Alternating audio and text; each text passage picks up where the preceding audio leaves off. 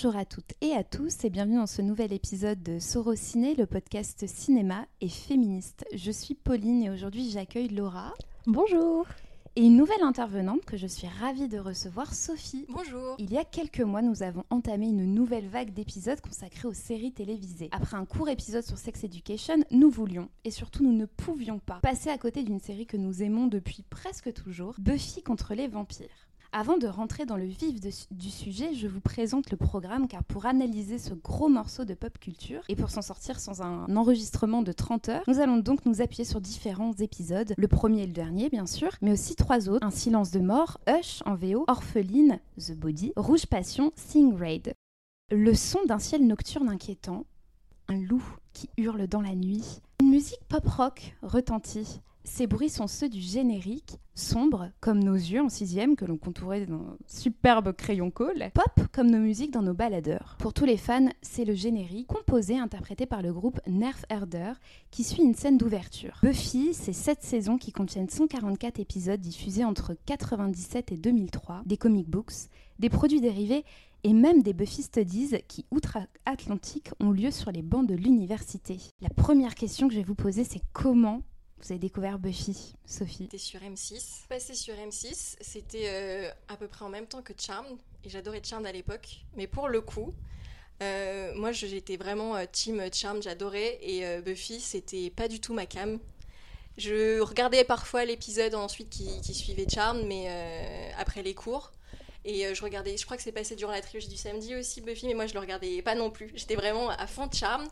Euh, et au lycée, je sais qu'un ami m'en avait reparlé en me disant Buffy, c'est vraiment super bien, toi qui aimes les séries. Et moi, j'avais la, vision de, la série des années 90, pas du tout euh, ma cam, mais j'avais dit à ma petite sœur Bon, t'as à peu près l'âge, toi, pour regarder, ça a l'air pas mal, regarde. Elle est devenue super fan.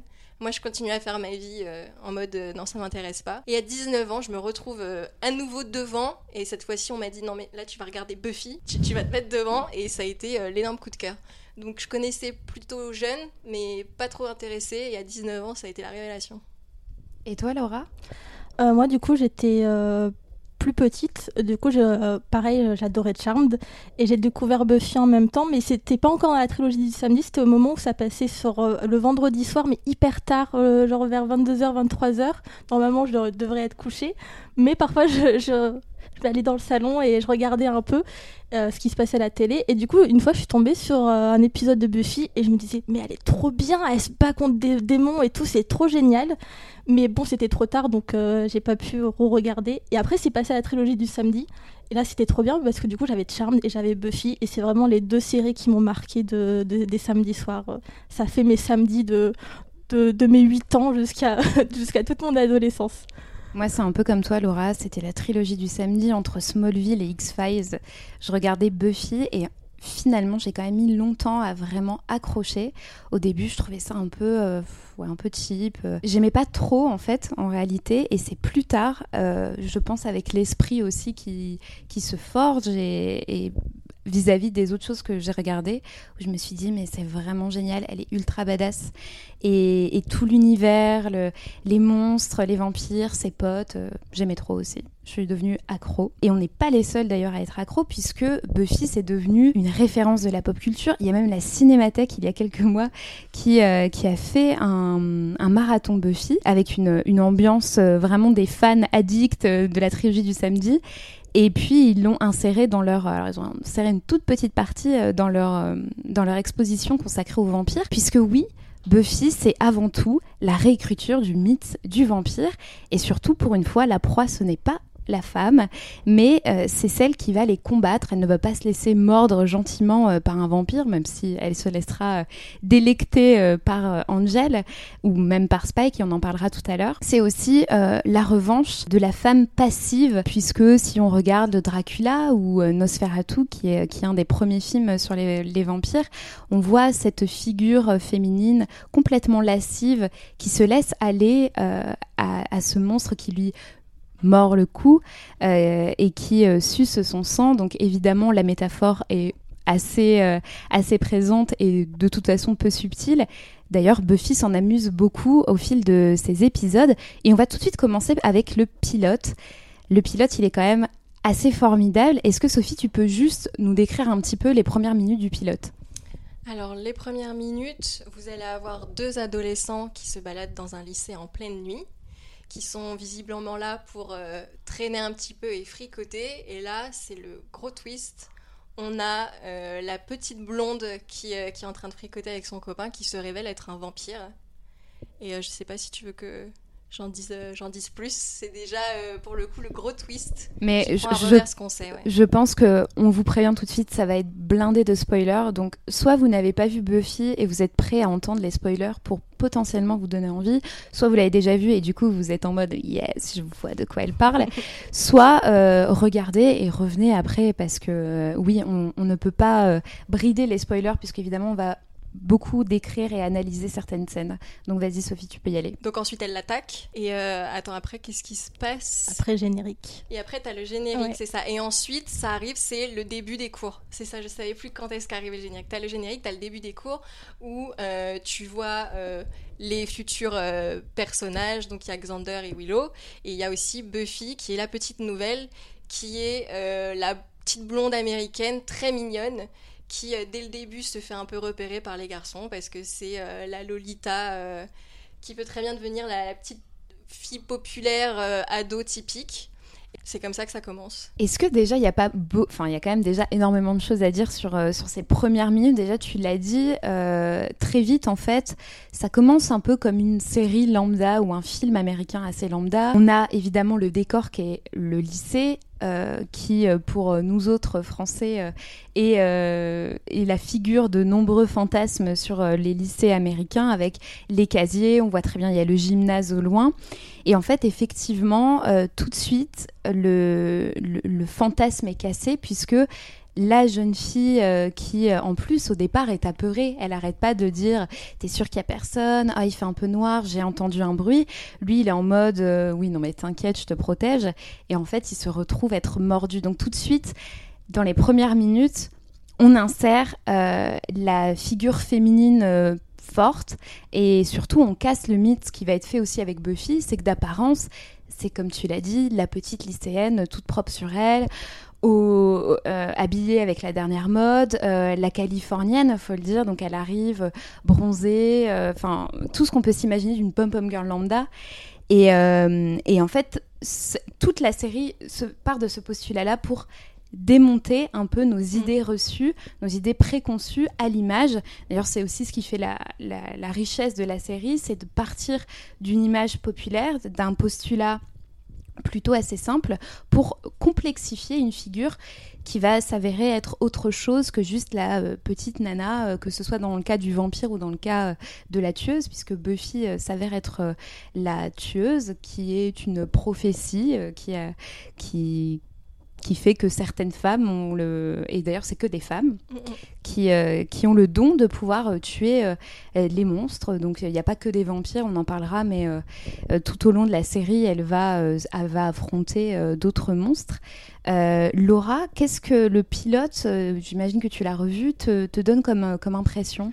En fait moi ce qui m'a le plus pas choqué mais marqué c'est la musique parce qu'au début, on a vraiment une musique avec les violons qui fait très euh, film de slasher, euh, slasher movie euh, qu'on avait dans les années 90, où vraiment ça te pose une ambiance très sombre et très. On, sait qu'il va se passer quelque chose de mal en fait. Et quand on voit le couple, forcément, on se dit il va se passer quelque chose parce que lui, il est méchant. Parce qu'on on a été conditionné comme ça en fait. surtout les gens qui ont grandi dans les années 90, où vraiment il y avait vraiment beaucoup de films comme ça, euh, les Scream, etc. Donc forcément, on a cette image-là. Et tout d'un coup, tu as cette femme qui se retourne et qui est grimée en vampire. Et tout d'un coup, tu as, un cut et tu as, le générique qui arrive, qui est vraiment hyper euh, rock euh, metal avec plus après tu vois les images de la série qui va aller à la suite et tu vois que des femmes qui se battent tu dis oula mais qu'est-ce qui se passe? Qu'est-ce qui se passe vraiment? Et après on repasse on a vraiment un un côté beaucoup plus teen movie parce qu'on a vraiment le côté euh, ils arrivent au lycée euh, en plus Alex qui est Xander euh, dans la version VO arrive en skate après il se casse la gueule mais bon façon mais il y a vraiment en plus avec la musique pop enfin punk rock vraiment on a vraiment cette image là de de de vraiment de teen movie, pareil comme on a été programmé. Et en fait, tout le, tout le pilote est comme ça. En fait, il pas, comme tu dis, de postulat de base qu'on avait dans nos têtes. Et en fait, il t'amuse à te casser, mais point par point. Et la musique aide beaucoup. Et je trouve que la musique, c'est vraiment un des points forts de la série parce que euh, c'est des musiques qu'on a en tête. Alors, déjà, le générique.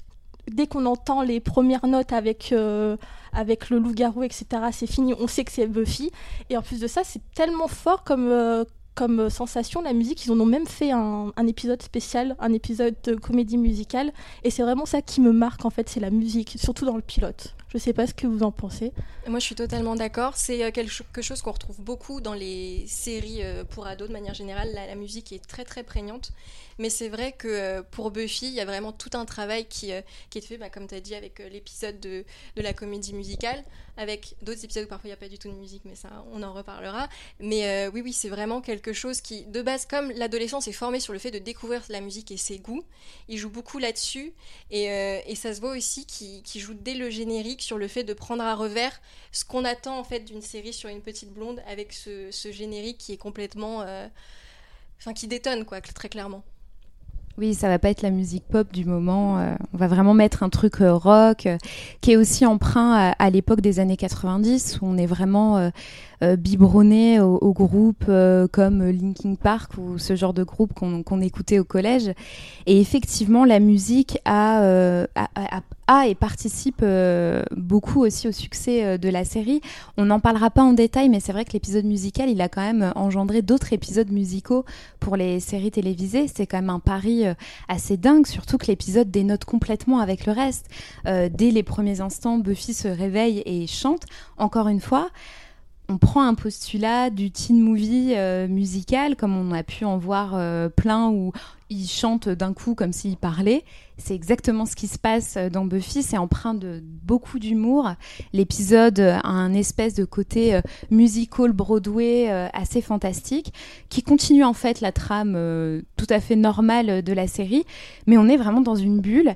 Et pour avoir été à la cinémathèque et l'épisode passé, les gens connaissent par cœur les musiques. Il y a même une sublime édition vinyle euh, qui mm. est sortie.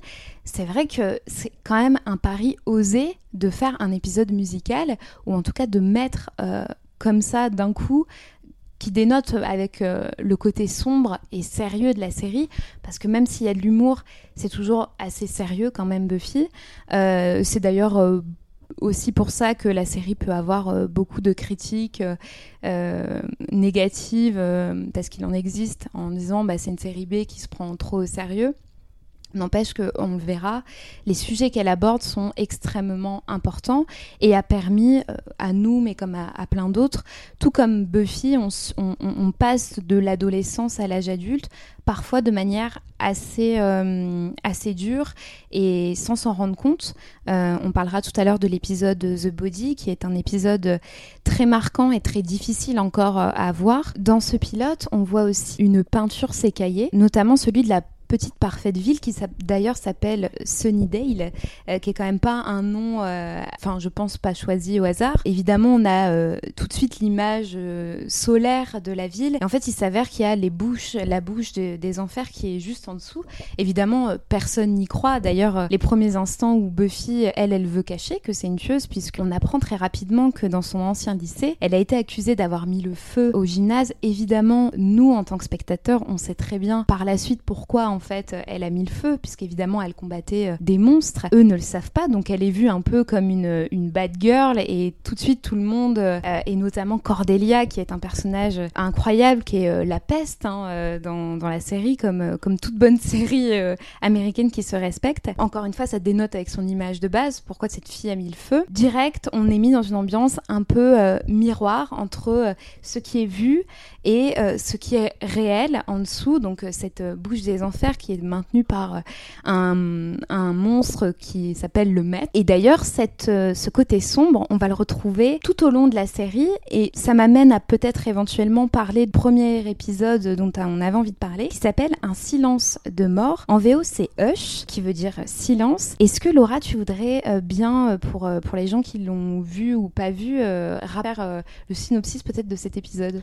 Oui, bien sûr. Alors du coup, on retrouve Buffy, parce que du coup, Hush, c'est pendant la saison 4 était diplômée et maintenant est à la fac. Et en fait, elle a rencontré euh, un personnage qui s'appelle Riley, qui est un garçon qu'elle pense normal parce qu'avec tout ce qui s'est passé avec Angel, si vous l'avez pas vu, je vous laisse regarder. Voilà, en fait, elle rencontre un type qui a l'air normal. Et du coup, en fait, l'épisode commence pendant un cours de psychologie où en gros, elle s'endort pendant ce cours et fait un rêve qui est prophétique parce qu'en fait elle entend une chanson qui en gros va, nous dire aussi tout ce qui va se passer par la suite. Et même le cours est prophétique parce que ce que dit la prof est très important en fait pour la suite. Donc nous il faut pas qu'on fasse comme Buffy, il faut qu'on écoute ce que disait la prof. Et en fait elle se réveille et du coup marche avec Riley et ils vont pour s'embrasser, sauf qu'ils ne s'embrassent pas parce que il va se passer. Et je pense qu'on va expliquer pourquoi aussi après ils s'embrassent pas. Et en fait, il se trouve que dans la ville, euh, pendant la nuit, il y a des espèces de monstres qui s'appellent les, gentlemen qui euh, volent toutes les voix des gens euh, pour justement pour pas qu'ils puissent crier quand ils vont les tuer.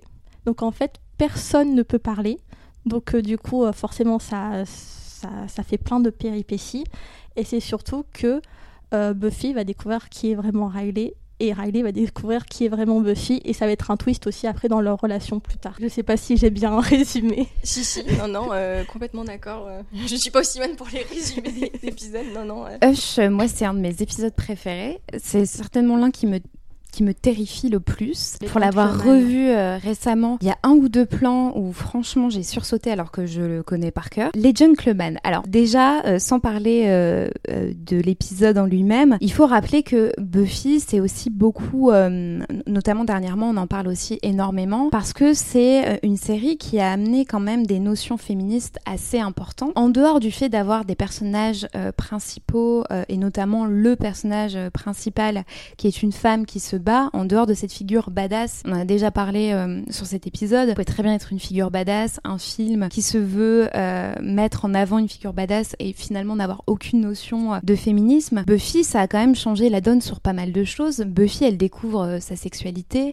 On, découvre des sexualités aussi par le, le personnage de Willow qui va faire son coming out, qui est également une sorcière. Donc il y a vraiment par le surnaturel des notions d'adolescente et de passage assez fort. On en parlera peut-être, mais le, showrunner euh, Josh, Whedon a énormément euh, contribué euh, à cette partie féministe, même si on en apprend de jour en jour que finalement il c'était potentiellement qu'une qu'une façade. Néanmoins, rendons à César euh, ce qui appartient à César pour avoir une autre, une autre phrase patriotique, patriarcale. Ici, dans le cas de Buffy et ce qu'on peut en dire de son analyse, c'est que Buffy, en plus, elle tue euh, avec euh, un objet qui peut potentiellement faire penser à un objet phallique puisque c'est un pieu et c'est elle qui finalement pénètre les hommes qu'elle va tuer. Dans cet épisode de Hush dont tu parles avec Riley, qui est euh, un garçon qui euh, s'avère être quand même avec une, masculinité euh, très voyante. Il va avoir peur de Buffy quand elle va se révéler qui elle est. Et d'ailleurs, c'est assez souvent, elle fait peur, Buffy. On le verra dans Rouge Passion, qui est un épisode un peu particulier, on en parlera tout à l'heure. C'est qu'à un moment donné, elle fait peur aux hommes qu'elle rencontre, puisqu'elle a la puissance physique qui de base ne se voit pas. Pour revenir à la figure des gentlemen, donc ce sont un peu tout ce qu'on imagine des hommes entre guillemets. Ils se déplacent en bande d'hommes et ils sont en costard, voilà. Et, ils sont blancs aussi. Oui, mm. tout à fait, très blancs puisque ils sont, ouais, ils sont euh, maquillés en fait et ils vont prendre les voix pour euh, pouvoir tuer personne. Donc il y a évidemment encore une fois une métaphore hein, du, patriarcat ou, en tout cas de la, masculinité assez euh, proéminente euh, des hommes puisque tout au long de la série, c'est ce qu'on va retrouver sur, euh, sur quasiment tous les épisodes, cette euh, vengeance presque des femmes sur les hommes qui les, qui les entourent. Et puis, bon, euh, spoiler alerte, évidemment, les gentlemen vont mourir grâce à la main de Buffy. Et surtout même leur nom, les gentlemen. Mm. Déjà, ça pose en fait... En fait, on a une vision de gentleman avec personne bien habillée, peut-être un peu sexy aussi. Et là, c'est vraiment, ils sont très bien habillés, mais ils sont pas du tout sexy, au contraire. Ils sont Ils sont très creepy, ils ont des sourires. Mais euh, la première fois qu'on les voit, en plus, je crois que c'est vraiment, euh, c'est vrai, c'est vraiment fait pour être un jump, un jump scare. Et vraiment, c'est, ils sont très très flippants. Et d'ailleurs, je, je sais pas, donc peut-être que je dis une erreur, mais il me semble que les acteurs qui les, euh, qui, qui les jouent sont des mimes. Donc c'est pour ça qu'ils sont vraiment très expressifs. Et je pense que ça joue aussi pas du tout. Mais je, l'ai lu dans un article. Alors là, il faudrait que je le retrouve. Peut-être qu'on pourra le mettre euh, dans la barre d'infos. dans la barre d'infos si jamais. Mais oui, ce sont des mimes.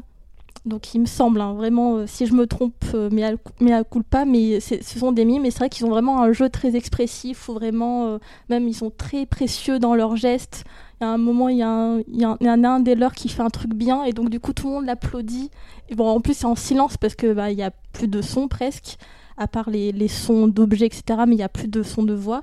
Et vraiment, ça fait très peur parce qu'ils ont une, vraiment une gueule, une gueule de méchants, mais ils sont très précieux, très, très, très contents d'être là en plus. Ils sont vraiment. Maintenant, c'est leur ville, elle leur appartient. Et plus personne. la euh, caricature du Boys Club. Euh, avec euh, tous les, les vices qu'on ne voit pas aux premiers abords et là qui sont montrés sous la forme de, démons, en gros, en tout cas de, monstres. Et, et c'est vraiment hyper intéressant pour ça comme métaphore.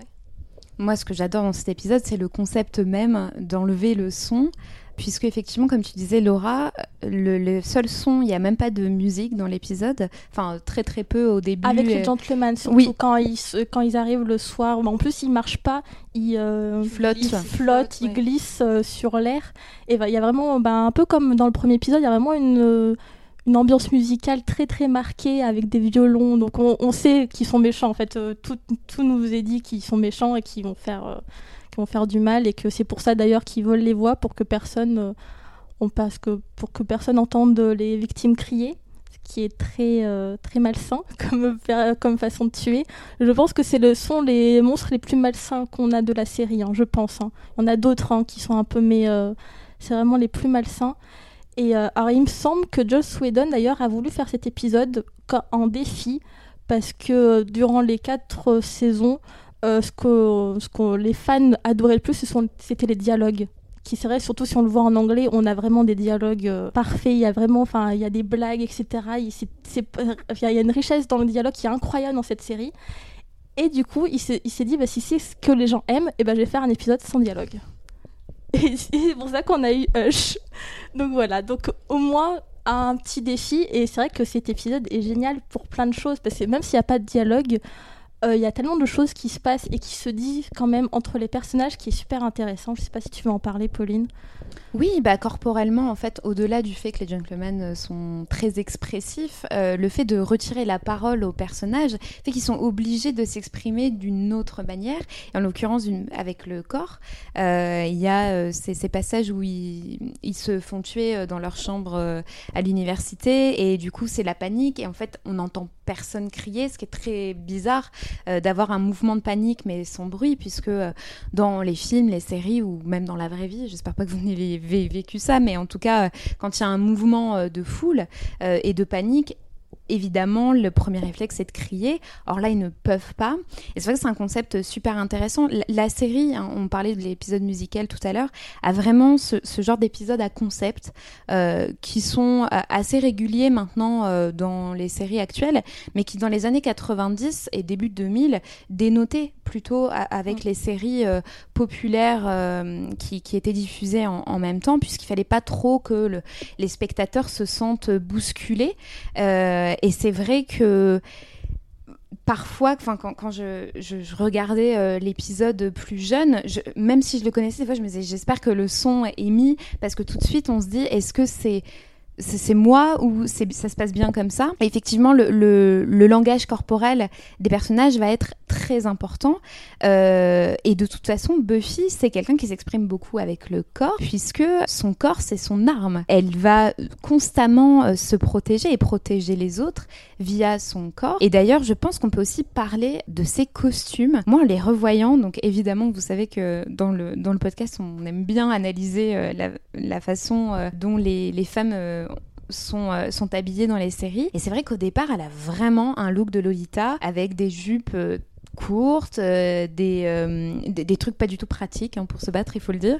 Et puis, plus elle va, la série va vieillir et elle avec, plus elle va adopter des looks toujours à la mode, hein, puisque elle reste cette, cette jeune fille qui adore la mode. D'ailleurs, elle a deux, trois fois, elle a des punchlines vis-à-vis de ça si jamais euh, un de ses vêtements est déchiré ou taché. Ce qui fait une petite partie humour aussi à chaque fois et qui désamorce un peu l'émotion euh, euh, parfois un peu dure qu'on peut, peut avoir. enfin, en, tout cas, je trouvais qu'au niveau de ses costumes, pour parler de ça, des fois j'ai été un peu euh, pas choquée hein, c'est pas que ça me choque mais euh, elle dénotait complètement avec sa personnalité enfin sa vraie personnalité. Je sais pas ce que vous en pensez de au niveau du, changement de costume. deux outfits on va dire enfin deux styles.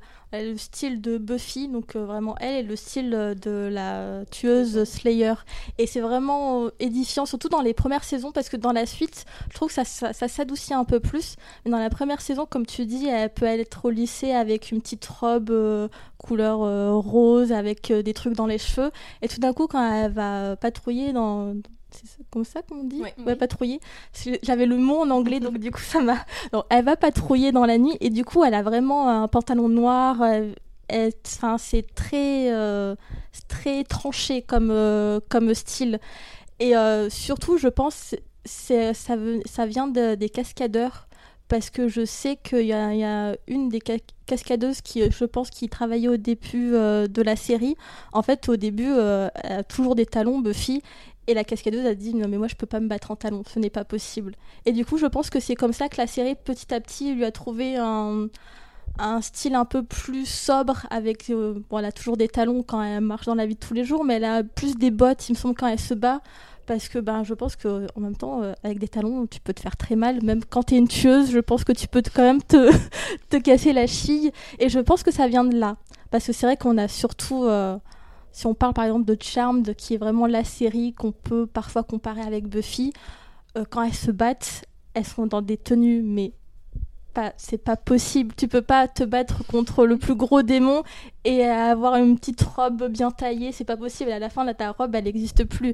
Est-ce que justement, euh, c'est pas pour euh, dénoter avec euh, l'image de la petite meuf bien fringuée qui va te casser la gueule? Peut-être parce qu'en plus, la série n'hésite pas justement, comme tu disais, à lui arracher les vêtements parfois, à mettre du sang, ce qui arrivait très peu dans les séries de l'époque, fantasy, où on avait beaucoup, enfin, il n'y avait pas beaucoup de sang parce qu'il fallait que ça soit quand même, euh, enfin, ça passait à la télé, donc euh, voilà, il y avait des codes. Et en plus de ça, il fallait toujours que les euh, les personnages soient très bien habillés, très bien coiffés, parce que justement, c'était un peu une iconisation. Et c'est vrai que parfois, Buffy a eu l'intelligence, enfin, la série Buffy a eu l'intelligence de rendre son personnage principal vraiment humain quand elle se prend un coup, bah après elle a une balafre. Bon, après ça, ça reste une tueuse, donc elle euh, guérit très très vite par rapport à des humains normaux, mais elle a quand même une balafre, elle a quand même du sang, elle a quand même des vêtements déchirés, euh, décoiffés, euh, et c'est ça que je pense qui est intéressant parce que ça la rend, ça, ça la rend humaine. Je suis globalement d'accord, mais avec peut-être plus de nuances dans le sens où effectivement elle a des vêtements différents. Effectivement, quand elle se fait amocher, on s'en rend compte assez vite. Mais on reste quand même sur une nana qui est en pantalon en cuir ultra moulant, avec des petits tops parfois euh, qui sont aussi assez moulax, voire même parfois des petits aubustiers, le petit, euh, le petit manteau long euh, qui va bien avec, assez cintré. Alors bien sûr, c'est pour le plaisir aussi du costume, parce qu'on a la télé, mais il y a aussi cette envie de, ok, Buffy elle est badass, Buffy est très jolie, Buffy est une pom-pom girl, euh, avec ses petits looks de Lolita. Et la nuit, ça devient la meuf rebelle qui tape. Ouais, mais Buffy, elle est quand même jolie et sexy. Mm. Et ce serait dommage d'entacher totalement. Et moi, c'est quelque chose, en plus, j'ai, plus je grandis, plus je le vois, plus parfois ça, ça me gêne. C'est ce côté où, en fait, en vrai, si tu vas te, te fighter contre des vampires, tu mets pas ça complètement. c'est pas possible de, de, de, foutre un coup de pied dans la tête de quelqu'un avec un pantalon en cuir ultra moulant. Je doute qu'en termes de souplesse pour le pantalon. Je, je, pense à Rose dans Friends avec son pantalon. C'est exactement ça. Et donc, effectivement, oui, il y a clairement euh, cette envie de de lui faire deux looks différents et au final on la voit de plus en plus partir sur le look de nuit. Mais euh, il y a aussi un côté un peu euh, irréaliste de vraiment enfin c'est une badass mais elle est quand même super jolie et euh, faut pas enlever le côté sexy parce que c'est ça qu'on aime. Mais après c'est vrai que la série de manière générale a vraiment réussi à créer des, des archétypes avec des looks pour chaque personnage. Et c'est vrai que j'avais lu un article il y a pas longtemps qui expliquait que on a beaucoup ces temps-ci de resurgence de, comptes Instagram qui parlent de looks des années 90 et les looks sur euh, Buffy, sur Instagram, des comptes qui ne parlent que des tenues de Buffy. Mm. Il y en a pas mal, alors parfois pour pointer du doigt les chapeaux affreux de Willow, mais aussi mm. parfois pour dire bah Buffy, euh, son petit euh, pantalon en cuir rouge qui est super connu, qui est le plus connu que les pantalons noirs, c'était quand même vachement stylé. C'est vrai. En plus, il est dans la saison 4, euh, le, pantalon cuir rouge avec son haut noir ultra moulant. Quand tu connais tous les photoshoots où elle le porte et que tu vois le jour où elle le porte dans la série, tu fais c'était non dans en cette plus, Elle, elle, le porte une seule fois. Et je sais pas pourquoi ce pantalon, je pense que tout le monde voit de quoi on parle. Ouais. Euh, c'est vraiment la photo. En plus, elle a vraiment, euh, vraiment le look de tueuse à ce moment-là parce qu'elle a vraiment les cheveux longs, mais avec ses bras hyper musclés, son haut moulant et son pantalon de cuir rouge ça fait vraiment très Buffy. Enfin, quand on pense à Buffy, je pense qu'on pense à ce look-là. Oui, pour revenir à ce que tu disais, Sophie, on en a déjà parlé, notamment sur un épisode où on traitait les, la, figure euh, de la femme badass à l'écran. C'est vrai qu'à chaque fois qu'une femme se bat, il faut quand même qu'elle reste désirable aux yeux euh, des spectateurs, parce que sinon elle fait trop peur en fait. Il faut pas non plus, euh, et on, le voit quand Willow devient Dark Willow elle, elle est d'un seul coup, elle est ultra sexualisée. Alors ça va avec le personnage, bien sûr. En Bad Willow aussi. Oui, exactement. Surtout en Bad, en Bad Willow, parce qu'en Dark Willow, elle est plus. Euh, je crois qu'elle a un total look, total euh, look noir et vraiment, enfin, c'est pas sexy, c'est juste, euh, mm, mm, mm. on sent qu'elle est méchante. Il y a mais quand, elle est vampire, un espèce de, de, truc un peu. Ouais, mais du coup, c'est quand même couvert parce qu'elle a une veste. Ouais, c'est vrai. Et bah, par contre, quand elle est en vampire, c'est vrai que là, vraiment, là, on sent la différence entre la Willow, surtout quand elle était au lycée, c'était vraiment la petite fille. Elle portait souvent des salopettes avec euh, des petites couettes. Vraiment, la, on a vraiment une vision de Willow mm. mignonne en fait, parce qu'elle a vraiment ce look. Euh, l'épisode d'Halloween où elle est habillée en ultra sexy, d'un coup on nous fait bah même Willow, en vrai, c'est un avion de chasse, quoi. Euh, non, non, mais c'est vrai. Enfin, d'un coup, tu fais ah oui, en fait, Willow aussi euh, est désirable euh, quand elle porte ce genre de tenue. Et ça me fait un peu penser à, ce genre de film où la nana un peu discrète.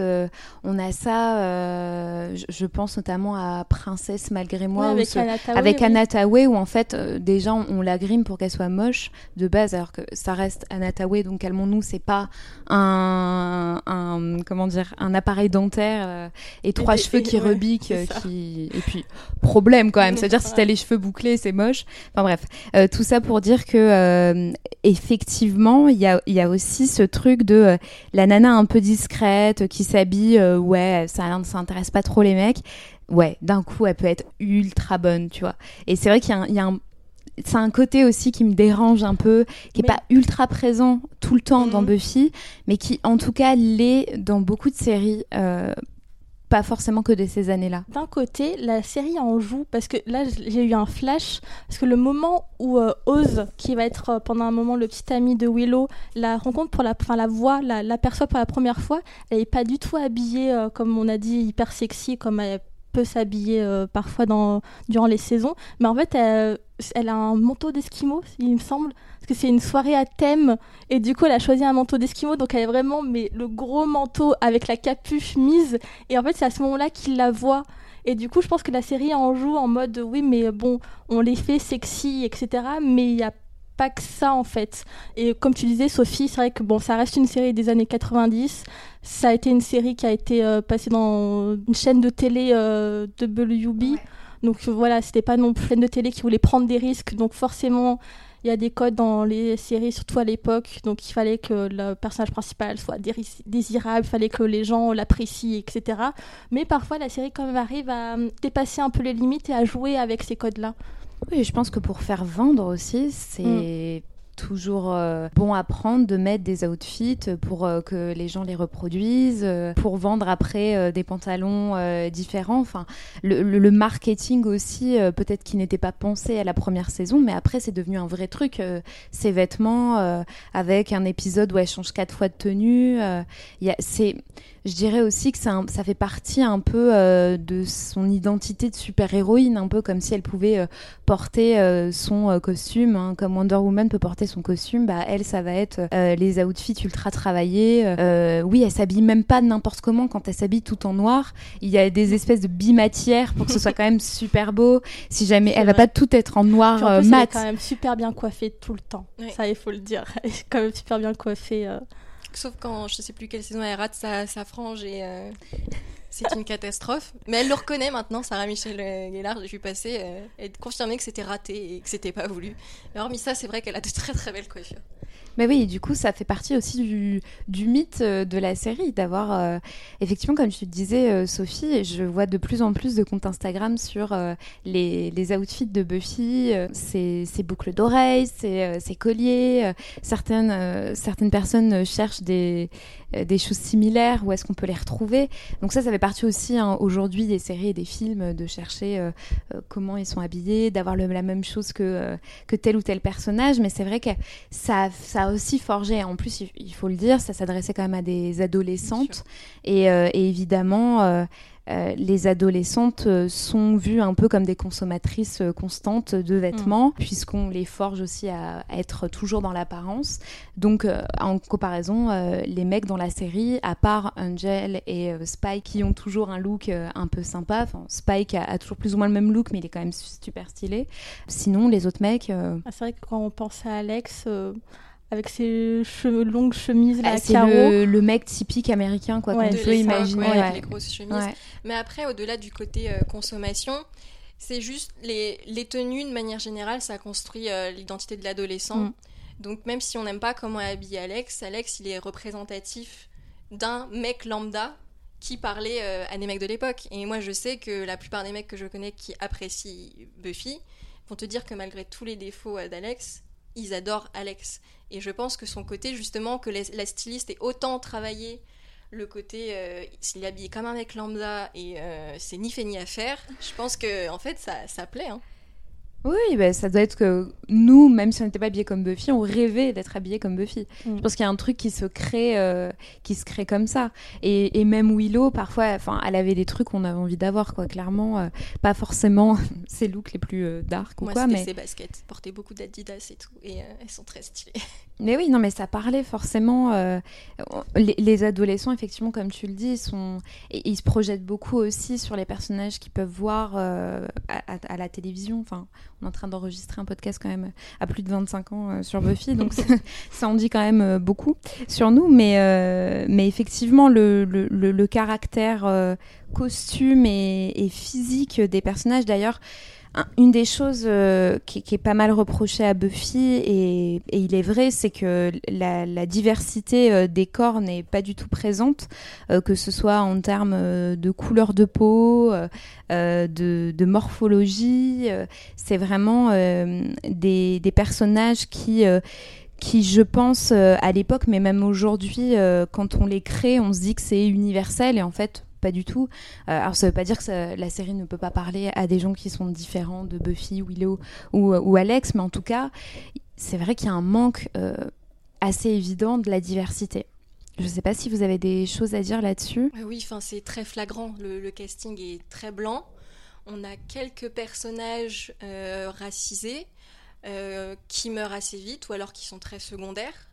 Donc oui, non, à ce niveau-là, on est vraiment dans les années 90 où on ne se pose pas euh, de questions euh, sur ce genre de sujet. Et je sais, pour le coup, j'ai déjà lu des, justement, des, à cause de, on va dire quand même de ce défaut qui est flagrant, des analyses de Buffy qui disaient, euh, en fait, le vampire, faut pas forcément le voir comme une figure masculine, mais plutôt aussi comme l'étranger qui arrive dans une ville, qui vit en marge, euh, qui euh, n'a pas de repère et en fait qui se fait chasser par ceux qui sont considérés comme la norme.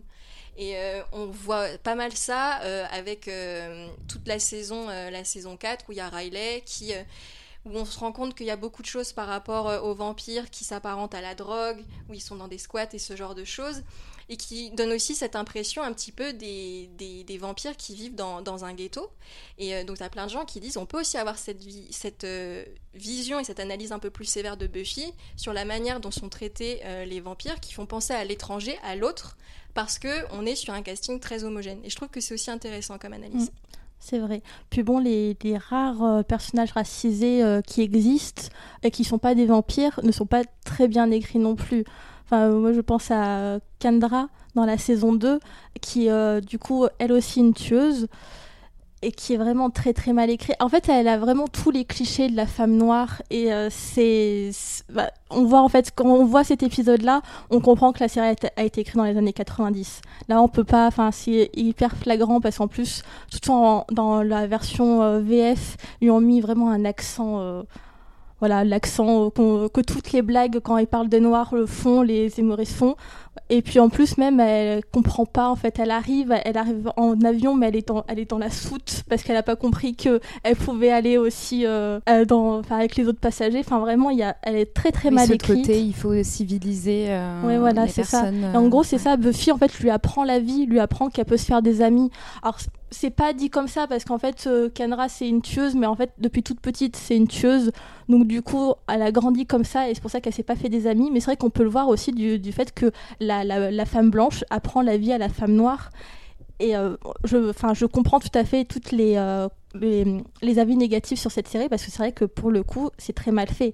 Et je pense aussi à la saison 7 où du coup il y a toutes les tueuses potentielles et où il y en a une tueuse qui vient de Chine et qui euh, ne parle pas du tout un mot de français. Et alors ils font des blagues du coup dessus parce qu'elle comprend pas. Mais c'est très très mal écrit et très maladroit. Alors, euh, je pense pas que c'était leur but de. de de comment dire? ouais c'est pas, intentionnel mais, justement voilà le justement que le fait que ça soit pas intentionnel c'est peut-être pire parce que mm. pour le coup c'est que non tu peux tu peux pas tu peux pas écrire des personnages comme ça ce n'est pas possible et ce n'est même pas drôle mm. parce que même je je sais plus à l'époque si j'avais vu ces épisodes mais là en les revoyant mais euh, même si on voit tout est fait pour que ce personnage-là soit drôle et pour qu'on rit ça fait plus du tout rire, surtout maintenant. Et puis je pense qu'aujourd'hui, ça parle quand même moins euh, d'avoir euh, ce genre de personnage euh, principal, enfin Buffy en, tant que perso principal. Peut-être que ça ferait davantage parler aujourd'hui en se disant bah il y a peut-être un problème en fait en termes d'écriture. Et effectivement, quand on regarde un petit peu la liste des scénaristes, puisque on, on en reparlera très certainement, mais une série c'est avant tout des scénaristes. on se rend compte que la diversité est complètement absente, euh, même en termes de genre. Il y a plus d'hommes que de femmes qui mm. écrivent les épisodes.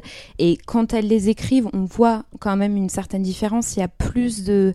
On va dire que c'est un peu plus tranché euh, sur euh, ce que ça peut apporter euh, en termes d'émancipation ou, ou, même de manière imagée, ça va être beaucoup plus tranché que si c'est un homme qui écrit. effectivement, et, et, je pense que c'est toujours bien à regarder parce que parfois on a des séries qui vont mettre en avant des personnages, peut-être plus de femmes, des personnages racisés. En fait, on se rend compte que derrière, c'est quand même des hommes blancs. Alors, ils peuvent aussi écrire des bons personnages, mais l'idée, c'est aussi de voir à quel point, en fait, on va insérer euh, ces notions, euh, cette diversité au sein même de la création euh, d'un contenu. Effectivement, je pense que ça ne serait pas arrivé, même dans les années 90, puisque le racisme n'a pas été inventé dans les années 2000, ni le sexisme. je pense que, enfin, ça aurait pu aussi parler si jamais euh, un épisode, c'est pas euh, euh, tourné et diffusé directement. quoi. Il y a, du montage, il y a du doublage, surtout, etc. Y a tellement de, surtout pour une série, il y a tellement de personnes qui travaillent mm. que, bah, en fait, il faut être clair, hein, dans les scénaristes, il n'y a aucun, aucun personne racisée. Vraiment, il n'y a que des blancs. Après, c'est vrai, comme tu dis, il y a beaucoup d'hommes et il y a quelques femmes, mais bizarrement, les quelques femmes, en fait, c'est elles qui ont écrit le plus d'épisodes. Parce que après Joss Whedon, qui euh, en a écrit une trentaine, je crois, euh, il y a deux femmes qui euh, se démarquent, c'est Martine, Martine Oxon et Jen Espensen. De toute façon, je pense que si vous regardez Buffy, vous les connaissez parce que c'est les mêmes noms qui reviennent à la, à la fin, parce qu'elles étaient aussi productrices à la fin de la série. Et en fait, c'est elles qui ont écrit le plus d'épisodes, en sachant que Martine Oxon a été la showrunneuse de la série de la saison 6 et saison 7 parce que Joss Whedon était trop occupé avec Angel et euh, Firefly. Euh, merci, j'avais perdu le nom.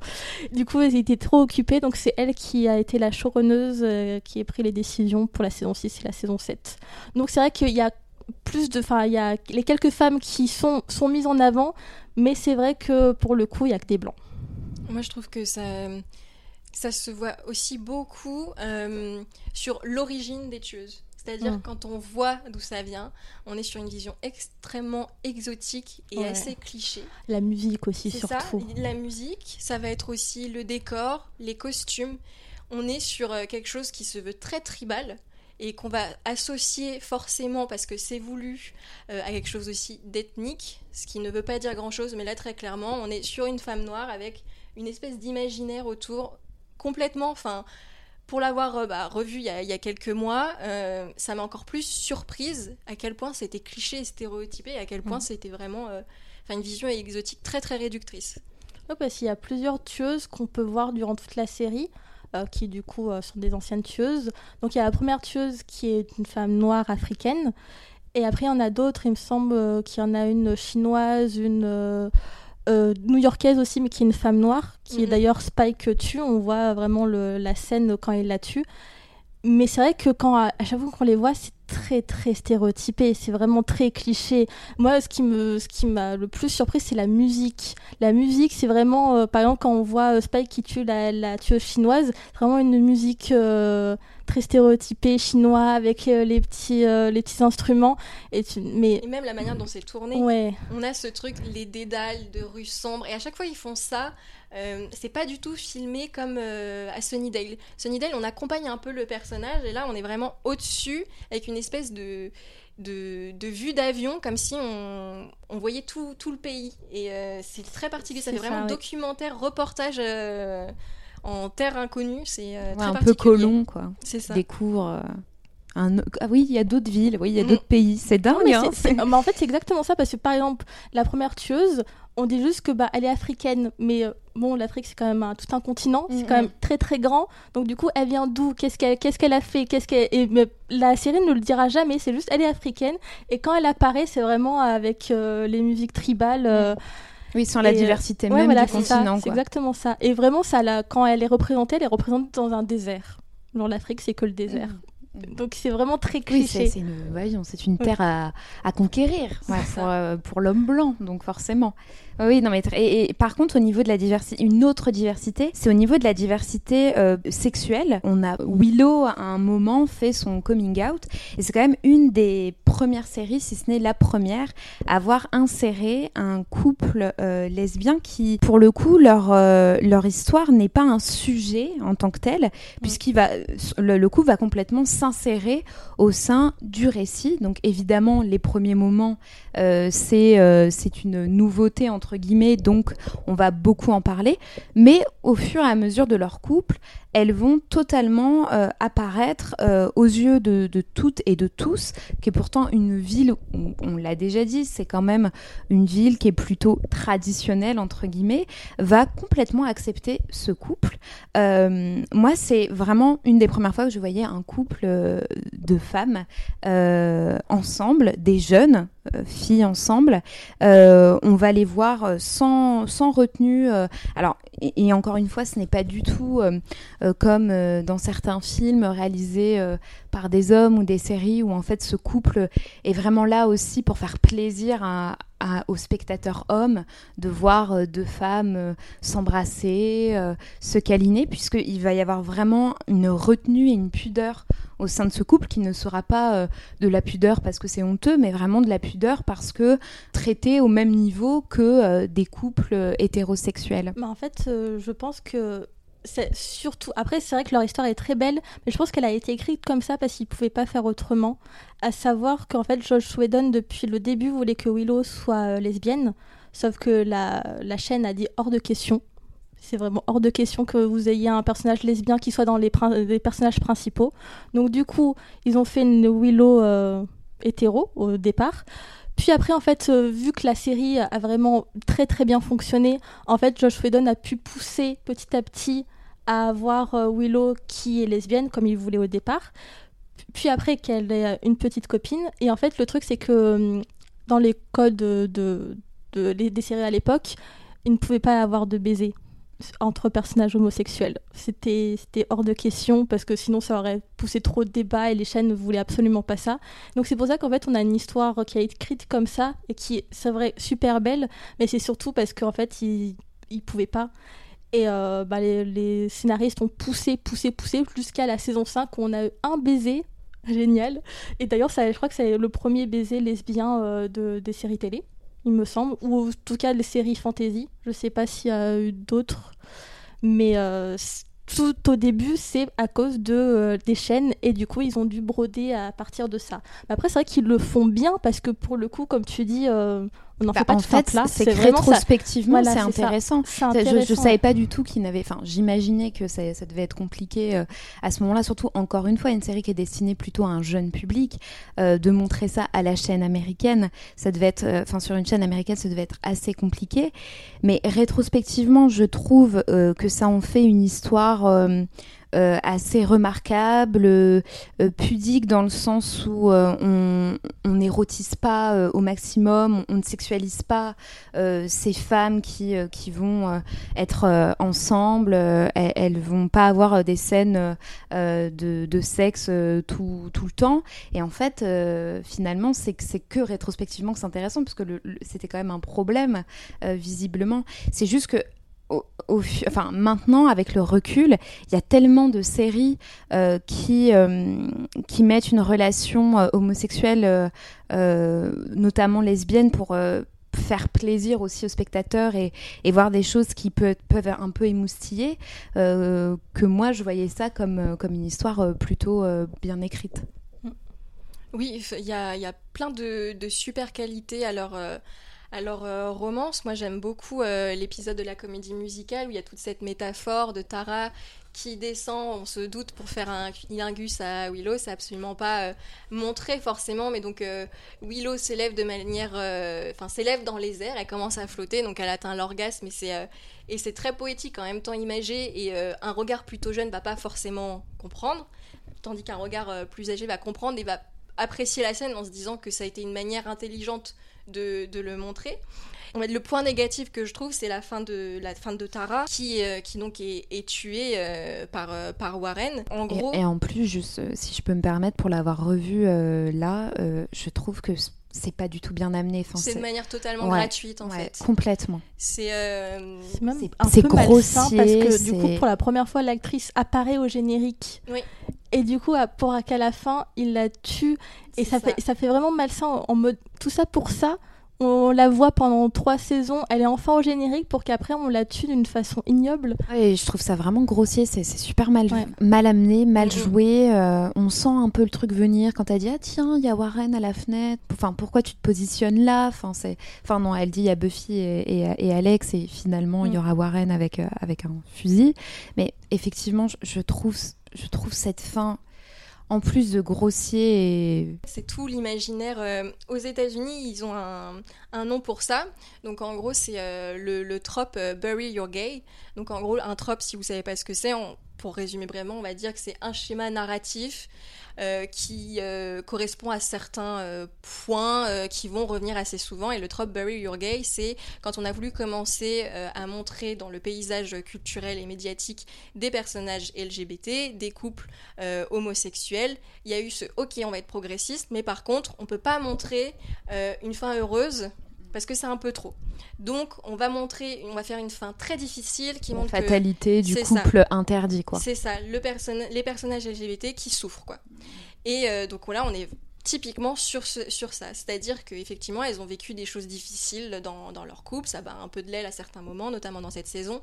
Mais on a une fin totalement gratuite, hyper violente, et qui correspond totalement à, à ces schémas-là. Et qui, je pense, à l'heure actuelle, serait évitée parce que euh, ça serait sûrement moins bien vu euh, par des fans qui sont beaucoup plus conscients et parce qu'on a eu tellement d'autres personnages aussi comme ça qui ont été tués, de personnages LGBT qui ont été tués de manière gratuite que euh, ça se fait, ça peut plus se faire Oui, aussi en- facilement. Pardon, du coup Non, je t'ai coupé. Non, mais en fait, en plus, on le sent que du coup, euh, depuis le départ, de, en tout cas dans la saison 6, ils voulaient que- Willow euh, change et devienne méchante à la fin, que ça soit elle la grande méchante. Et en fait, on a l'impression qu'ils ont trouvé l'idée au dernier moment. En mode, bah, comment on va la rendre méchante? Ah bah tiens, si on tuait Tara. Et, ça, et c'est vraiment ça. Et c'est en, tout cas, en le voyant, j'ai vraiment senti ça. C'est en mode vraiment Tara, j'ai l'impression que ça devient, pourtant qu'il y a un personnage très important euh, de la saison 4 jusqu'à la saison 6, qui devient tout un coup euh, juste un prétexte pour que Willow devienne méchante. Et c'est pour ça que je pense que sa, fin est très mal écrite parce que c'est juste un prétexte et qui du coup rentre dans le trope, euh, comme tu le disais. Et puis je trouve que ça l'a fait devenir le love interest euh, sans importance, alors que ça fait quelques épisodes que justement on insère euh, l'envie aussi de, de, de la complexifier, euh, de lui faire être quelqu'un d'autre. Euh, dans l'épisode musical, moi j'ai vu aussi une, une espèce de métaphore euh, de, de, deux, de deux princesses en fait qui, se rencontrent avec une réécriture totale du conte pour avoir un truc bien plus progressiste. Et finalement, oui, cette mort, comme je disais, qui est vraiment grossière en plus, il n'y a, a, rien qui va dans cette mort. Quoi. Non seulement on fait mourir un personnage qui devenait réellement intéressant, ça devient faire-valoir pour Willow, et en plus de ça, c'est pas très bien joué. Euh, ça part de nulle part. Là, le, à quel moment il a tiré comme ça. je, trouve que mm, on n'y croit pas vraiment en fait à, cette fin. On peut glisser vers du coup euh, le deuxième épisode dont on voulait parler euh, parce que ça traite également euh, du deuil. Un épisode qui se trouve dans la saison 5, c'est l'épisode 16, qui en français s'appelle Orpheline, qui est beaucoup moins subtil que le nom VO puisque mm. le nom de l'épisode en VO c'est The Body. Sophie, est-ce que tu peux nous résumer un petit peu l'épisode? Puisque tu as dit que Laura résumait bien, on, on t'attend. non, moi je suis très très nulle pour euh, résumer les choses. Ce qu'on va dire, c'est que Buffy est arrivée chez elle, et là, il y a sa mère qui est allongée sur le sofa, qui a l'air de faire une sieste d'après-midi lambda. Elle lui parle, elle lui parle, elle répond pas, et en fait, maman est morte, quoi. En sachant que Joyce avait eu quelques soucis de santé durant la saison, mais qui avait l'air de, se résorber, elle avait l'air d'être soignée, en tout cas, ça avait l'air d'aller un peu mieux. Et euh, quand j'ai re-regardé, là, je me suis dit, quand même, j'ai un peu parfois eu l'impression qu'il nous avertissait que, ouais, enfin, Joyce était un peu santé fragile. Donc voilà. Et donc, euh, Buffy essaye de, de, réveiller sa mère parce qu'elle comprend pas qu'elle est morte, mais à un moment, enfin voilà, il faut se rendre à l'évidence. Maman est morte. Maman n'a pas été tuée par un démon. Maman n'a pas eu une fin épique. Euh, comme on en voit en permanence dans la série, euh, maman a juste subi la vie. C'est ça, voilà. C'est un AVC qu'elle fait, c'est ça Ouais, c'est une rupture d'anévrisme. Voilà, c'est ça. ça. Et euh, à la team urgence, c'est ici. Donc Joyce a fait une rupture d'anévrisme, le truc qui peut arriver à tout le monde. Vraiment pas de peau. Donc il va falloir euh, enterrer euh, maman, il va falloir prévenir bah, Dawn qui, qui, est à l'école et qui comprend pas ce qui se passe. Et on a tout cet épisode avec une particularité qui est... Pas de musique. Ah, une fois en cours d'histoire, on avait un bouquin qui s'appelait Les Annales de l'Histoire. Et elle croyait canal, ça voulait dire autre chose. Elle a demandé à la...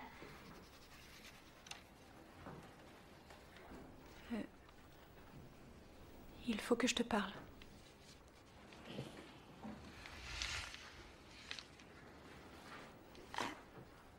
Quoi? Je suis en plein cours, ça ne peut pas attendre. Non, Dawn. Tu peux venir avec moi?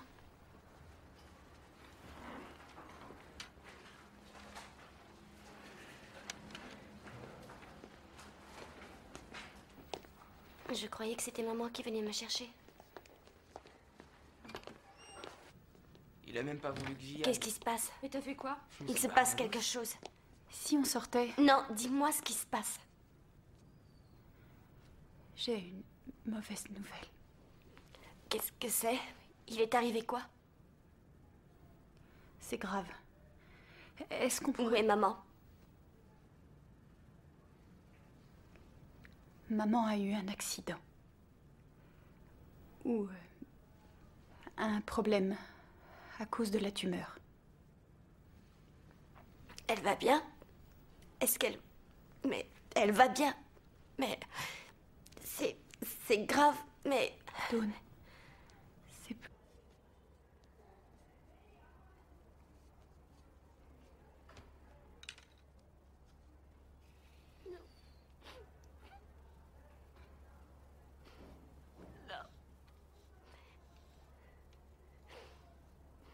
bien.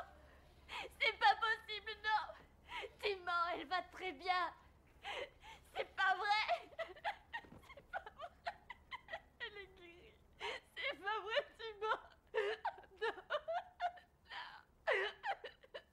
Non.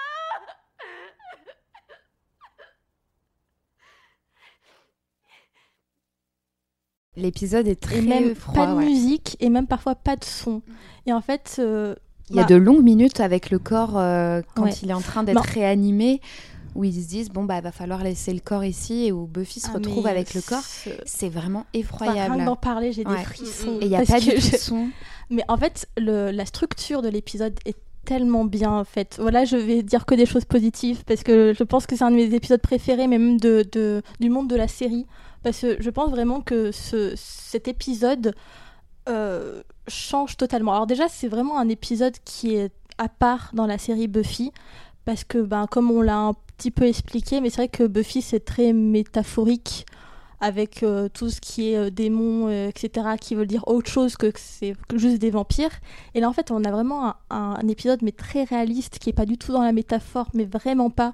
Même quand à la fin, il y a un vampire, je crois que c'est le, c'est le combat le, le plus horrible à voir, parce qu'en fait, on- déjà, bah, déjà, il n'y a pas de musique, puis même, il n'y a, y a rien qui l'iconise comme d'habitude, ou euh, quand un combat un vampire, où il y a Qui se toujours un moment... dans une morgue en plus. oui, en plus, vraiment dans quelque une chose. Et il y a vraiment, il y a vraiment en mode là, c'est vraiment du combat, mais pas du combat euh, spectacle, du combat euh, où on sent que voilà, c'est il y a quelque chose de d'animal bestial, mais qui est un d'un côté très très comment dire, euh, enfin ça crée un malaise. Et tout l'épisode est comme ça. Et il est très bien structuré parce qu'en fait, bah, comme on pouvait le voir quand vous regardez des séries qui, euh, américaines, en fait, il y a les coupures pub et du coup, l'écriture en prend compte. Et en fait, il y a toujours un mini cliffhanger à un moment juste avant la coupure pub. Et je crois qu'il y en a quatre dans les, euh, dans, dans les séries américaines, quatre ou cinq, Mm. ce qui est énorme. hein. C'est pour ça qu'en fait, à chaque fois, il y a un petit euh, laps de temps qui Ou se passe à- voilà, ou un fondu au noir. Et en fait, là, la, la structure de l'épisode, c'est que du coup, les, euh, la- les parties commencent toujours par le corps de Joyce, donc le corps sans vie de, de la mère, où vraiment. euh, c'est l'actrice en plus qui le joue, elle est vraiment très blanche. Ouais, c'est l'actrice qui a fait tout l'épisode en étant ce corps, je sais pas comment elle a fait, Oscar. donc c'est vraiment l'actrice euh, qui a, manqué qui a joué. l'occasion de récompenser mais je pense qu'ils l'ont fait pour vraiment qu'on voit que c'est elle et que pour on ait vraiment nous aussi euh, le choc de sa mort. Et du coup, ouais, tout, tout l'épisode, enfin toutes les parties commencent par son corps et en fait commencent sans son. Donc déjà sans musique, mais aussi sans son, mais vraiment un son blanc comme ce qui se fait jamais dans les produits audiovisuels parce qu'en fait euh, on est conditionné à voir l'image et avec le son. Et quand il n'y a pas de son, en fait, on, on, on sent un malaise parce qu'on n'est vraiment pas habitué. Et donc là, du coup, c'est sans son. Et petit à petit, il y a le son qui, euh, qui vient jusqu'à avoir des bruits de pas, des bruits de, de choc, etc. Et ce qui est vraiment malaisant, parce qu'en fait, on part du, du corps de Joyce, donc du coup de la mort, et on revient petit à petit à la vie, mais on sent que c'est difficile. Et c'est pour ça que je trouve la structure euh, parfaite de cet épisode, parce que même dans l'écriture, même dans la mise en scène, tout est fait pour que cet épisode-là soit euh, vraiment particulier et choquant, pas d'une manière où on veut mettre du drame, etc. C'est vraiment choquant dans le sens où, euh, ben, comme tu dis, c'est la vie qui lui est passée et que, ben voilà, euh, Buffy, elle a beau être une tueuse, elle a beau être une super héroïne, ben, elle subit aussi des choses comme euh, nous tous et elle a exactement les mêmes réactions que nous on pourrait avoir aussi. Pas totalement d'accord, rien à ajouter. C'est la fin de ce podcast. Euh, non, non, c'est. Je, je rejoins tout à fait ce que tu dis, Laura. Je pense que cet épisode, euh, malgré euh, des, des visionnages euh, euh, multiples, fera toujours cet effet-là. Et je, je pense même qu'avec l'âge, euh, quand on prend de l'âge, ça devient de plus en plus dur, puisque euh, avec l'âge vient euh, la raison du on n'est pas éternel et. Et voilà, et on peut perdre potentiellement euh, des proches. Et je trouve que l'épisode dénote encore une fois totalement avec le reste de la série. Puisqu'ici, euh, comme tu le disais Sophie, on n'a absolument rien de surnaturel. Euh, là où on pourrait attendre que, parce que ses proches sont menacés en permanence, on pourrait attendre que euh, sa mère euh, se fasse euh, tuer par un vampire. D'ailleurs, il y, a un- il y a un épisode où euh, un vampire rentre chez elle, ou Angèle, qui est, qui est- qui est devenue, enfin, qui, a de nouveau perdu son âme, je sais plus trop, qui, est- qui Spike, rentre. à un moment, il rentre. Ah, c'est Spike, Faith ouais. aussi qui, Je crois que tout qui- le monde voilà, rentre. tout le monde Il y a rentre. Spike et Joyce lui fait à bouffer. euh, Exactement, ouais. Et elle le fait rentrer euh, dans sa maison et Buffy se dépêche de rentrer puisqu'elle a appris qu'il est qu'il est là. Et il y a un plan où en fait euh, on a l'impression qu'il lui prend le coup alors que pas du tout. C'est une vision euh, d'optique qu'a Buffy et donc euh, nous en tant que spectateurs. Et en fait au final ils ne la font pas mourir du tout comme ça. Ils la font mourir pour euh, des raisons tout à fait médicales et qui n'ont rien à voir avec le reste de la série. On n'a plus rien de surnaturel évidemment à la fin il y a ce vampire, mais encore une fois, il n'est pas dans une grotte, il n'a pas des costumes excentriques, il est sur une table à la morgue, donc rien à voir.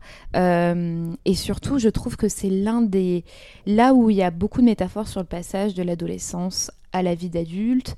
Euh, là, c'est euh, un passage vraiment euh, qui n'est pas demandé, qui n'est pas même pas apprécié. Je veux dire, on n'est pas dans le ouais, je fais ma première fois ou ce genre de choses. Là, c'est vraiment quelque chose de profondément violent, où le deuil d'ailleurs est présent quasiment constamment dans Buffy.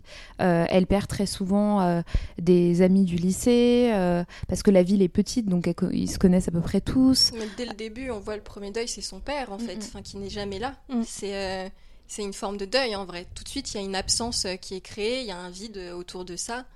Et donc euh, oui, et au-delà aussi, les vampires euh, qui, peuvent tuer aussi, ou tous les démons, euh, c'est vrai que c'est très prégnant. Ouais, en fait, sa, sa vie est entourée par la mort. Elle, constamment, elle, est, elle côtoie la mort, puisque la figure vampirique ou monstrueuse, c'est un humain, enfin, potentiellement pour le vampire, en tout cas, c'est un humain qui s'est retrouvé euh, bah, à être mort, mais euh, vivant, entre, sans, dire euh, zombie, hein, pour le coup. Euh, et, effectivement, euh, la violence de ce deuil-là est incomparable euh, au reste de, la violence de la mort qu'elle peut côtoyer constamment au sein de sa vie, puisqu'elle est constamment en danger. Euh, c'est vrai que l'épisode est complètement dénué de spectacle, euh, puisque il n'y a, pas besoin en fait. C'est tellement euh, euh, c'est tellement prenant qu'on n'a pas besoin non plus de mettre quatre violons, euh, de mettre des gros plans sur euh, Buffy qui pleure. D'ailleurs, elle pleure pas tout de suite. Euh, on la voit pas euh, pleurer au départ. Elle reste vraiment euh, stoïque, sans voix, face à ce corps inerte. Euh, et je le trouve aussi très mécanique comme épisode. Elle contacte les urgences. Le Ouais, SAMU surtout la- arrive. toute la première Ouais. partie où justement elle découvre le corps. Et en fait, en plus, c'est en, en plan séquence, donc du coup, il n'y a pas de coupure. Et on a vraiment l'impression bah, que c'est réel. Bon, on sait que c'est joué hein, parce que ça reste une série, mais comme tu dis, c'est très mécanique. On voit que bah, du coup, elle appelle euh, les urgences. Après, les urgences arrivent, ils essayent euh, de la réanimer. Mais bon, elle est déjà morte depuis longtemps, donc euh, c'est fini. Après, du coup, ils lui disent bon, on va appeler le, le bureau du coroner, ils vont arriver, ils vont porter le corps, et voilà comment tout va se passer. Après, il y aura la morgue, on va peut-être faire une. euh, comment ça s'appelle euh, une autopsie pour savoir la raison de sa mort. Et voilà, en fait, vraiment, tout est, comme tu dis, c'est mécanique, et du coup, ça en devient tellement euh, intense. On se dit, mais ça arrive comme ça aussi dans la vraie vie, c'est comme ça que ça se passe. C'est pour ça que c'est très. euh, Moi, le mot que j'ai quand je parle de The Body, c'est choquant. Parce que moi, à chaque fois, même si maintenant je connais l'histoire, à chaque fois que je vois Joyce comme ça, au loin dans le second plan, euh, sans vie, moi, ça me fait un choc à chaque fois. Je sais pas vous, mais je, ça me prend au, au trip. Moi, je trouve aussi qu'on on est sonné. Comme Oui. Buffy, il y, a un- il y a cette espèce de bourdonnement euh, dans, dans l'épisode. Ça doit être le fait qu'il n'y ait pas beaucoup de bruit. euh, euh, le, le bruit est pesant, enfin le non-bruit justement est pesant. Mais donc les rares bruits aussi. Ouais, quand elle exactement. fait du bouche à bouche, euh, quand on lui dit de faire le Ouais. massage et qu'elle dit il y a des os qui se sont. euh, Il y a quelque chose qui s'est cassé. En fait, c'est normal, c'est les, les côtes flottantes à force de. Il y a ce, ce truc du, du bruit qui est, qui est pas là à cause de la musique, mais tout le reste est exacerbé et c'est très très pénible. Et puis, euh, surtout, les corps sans vie ou alors en vie mais monstrueux qu'on voit dans la série euh, paraissent euh, irréels. Euh, C'est-à-dire que même si jamais on, on entend des bruits de coups de poing ou qui sont parfois un peu exagérés quand elles tapent ou quand Mm. ils se tapent ensemble, on a l'impression que ce sont des corps qui n'existent pas. Même son corps à elle, comme il est presque invincible, parce que parfois elle se prend des coups, elle casse une, une tombe, mais elle a juste un peu mal au dos, quoi. Non, franchement, non. Donc, on a l'impression que les corps sont invincibles. C'est à ce moment-là où, effectivement, rien que le bruit de la côte qui casse, on a l'impression, enfin, ça nous fait tout de suite, ça nous paraît effroyable, alors que ça fait, euh, ça fait 4-5 saisons qu'on voit des corps euh, déchiquetés, des corps euh, moisis, des corps qui se battent. Et là, pour la première fois, on a la réalité du corps. Le, ça, ça nous renvoie, nous spectateurs, à la réalité, en fait. Mm. La, la série, bien qu'on regarde un objet audiovisuel, que ça ne se passe pas dans, dans la vraie vie, entre guillemets, on, on est renvoyé à une certaine réalité. Mais même son corps à elle, parce que comme tu dis, c'est son instrument. Donc Bon, même si, comme on l'a dit tout à l'heure, elle est habillée parfois en Lolita, donc euh, ultra sexualisée, etc. Euh, quand elle est en tueuse, on va dire, c'est vraiment son corps euh, qui, qui est son instrument et son arme. Et du coup, là, en fait, on voit une Buffy, mais qui ne sait vraiment pas quoi faire. Donc, du coup, elle reste statique. Et elle reste longtemps statique. Et en plus, vu que c'est en, long, en plan séquence, on a l'impression qu'on trouve le temps long. Parce qu'au moment, elle se dit, bah tiens, il faut que peut-être que j'appelle les urgences, peut-être qu'il faut que je fasse du bouche à bouche. Mais tous les gestes qu'elle fait, en fait, sont sont dénuées euh, de comment dire euh, de... Ah, en fait elle sait pas ce qu'elle fait elle vraiment elle c'est maladroit c'est la première fois la tueuse donc euh, on a enfin depuis cinq saisons on a quand même Buffy qui sait ce qu'elle fait à chaque fois mais là c'est la première fois qu'on la voit dépassée par les événements et même ça se ressent bah, du coup sur son corps et sur ses gestes. C'est l'enfant. C'est clairement pour le coup c'est une enfant ou en tout cas c'est une adolescente sans le ce qu'on connaît autour il n'y a plus de pouvoir Ouais, et elle paraît inactive, alors que mm. d'habitude, elle est tout le temps euh, en train de bouger, elle sait maîtriser les situations.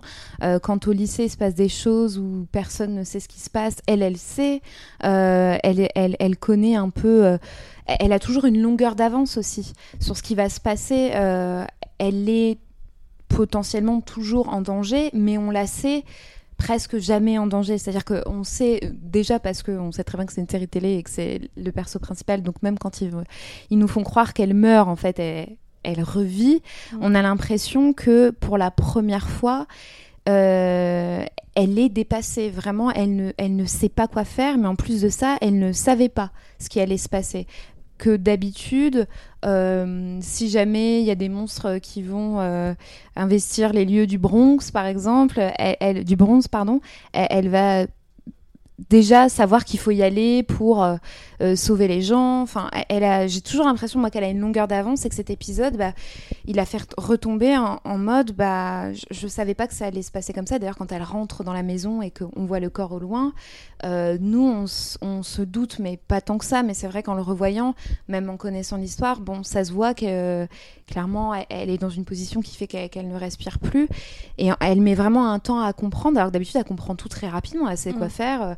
Euh, elle, elle anticipe les gestes des autres, euh, elle anticipe ce qu'il faut faire, et là, elle ne sait plus. Puisqu'on parle de, corps, je, pense aussi, et tout à l'heure, j'ai oublié de rebondir, mais quand tu parlais de son pantalon rouge, qui représente bien Buffy, je trouve que, bon, évidemment, la figure du vampire est alliée au sang, mais je trouve que le, sang dans, dans cette série et tout le temps euh, aussi, alors il est au premier plan parce que bah, les, gens saignent quand ils se, tapent, mais euh, il est aussi extrêmement présent de manière métaphorique, puisque le passage de l'adolescence au passage adulte, euh, lorsque lorsqu'on est une femme comme Buffy, ça passe également par le fait d'être euh, réglé, d'avoir euh, ses règles. Et je trouve, l'épisode dont nous allons parler qui s'appelle Rouge Passion, qui porte bien son nom, étant une nouvelle fois une métaphore de ce sang euh, proéminent qui, en fait, fait partie entièrement de la vie de Buffy. Laura, est-ce que tu veux nous faire le synopsis de Rouge Passion?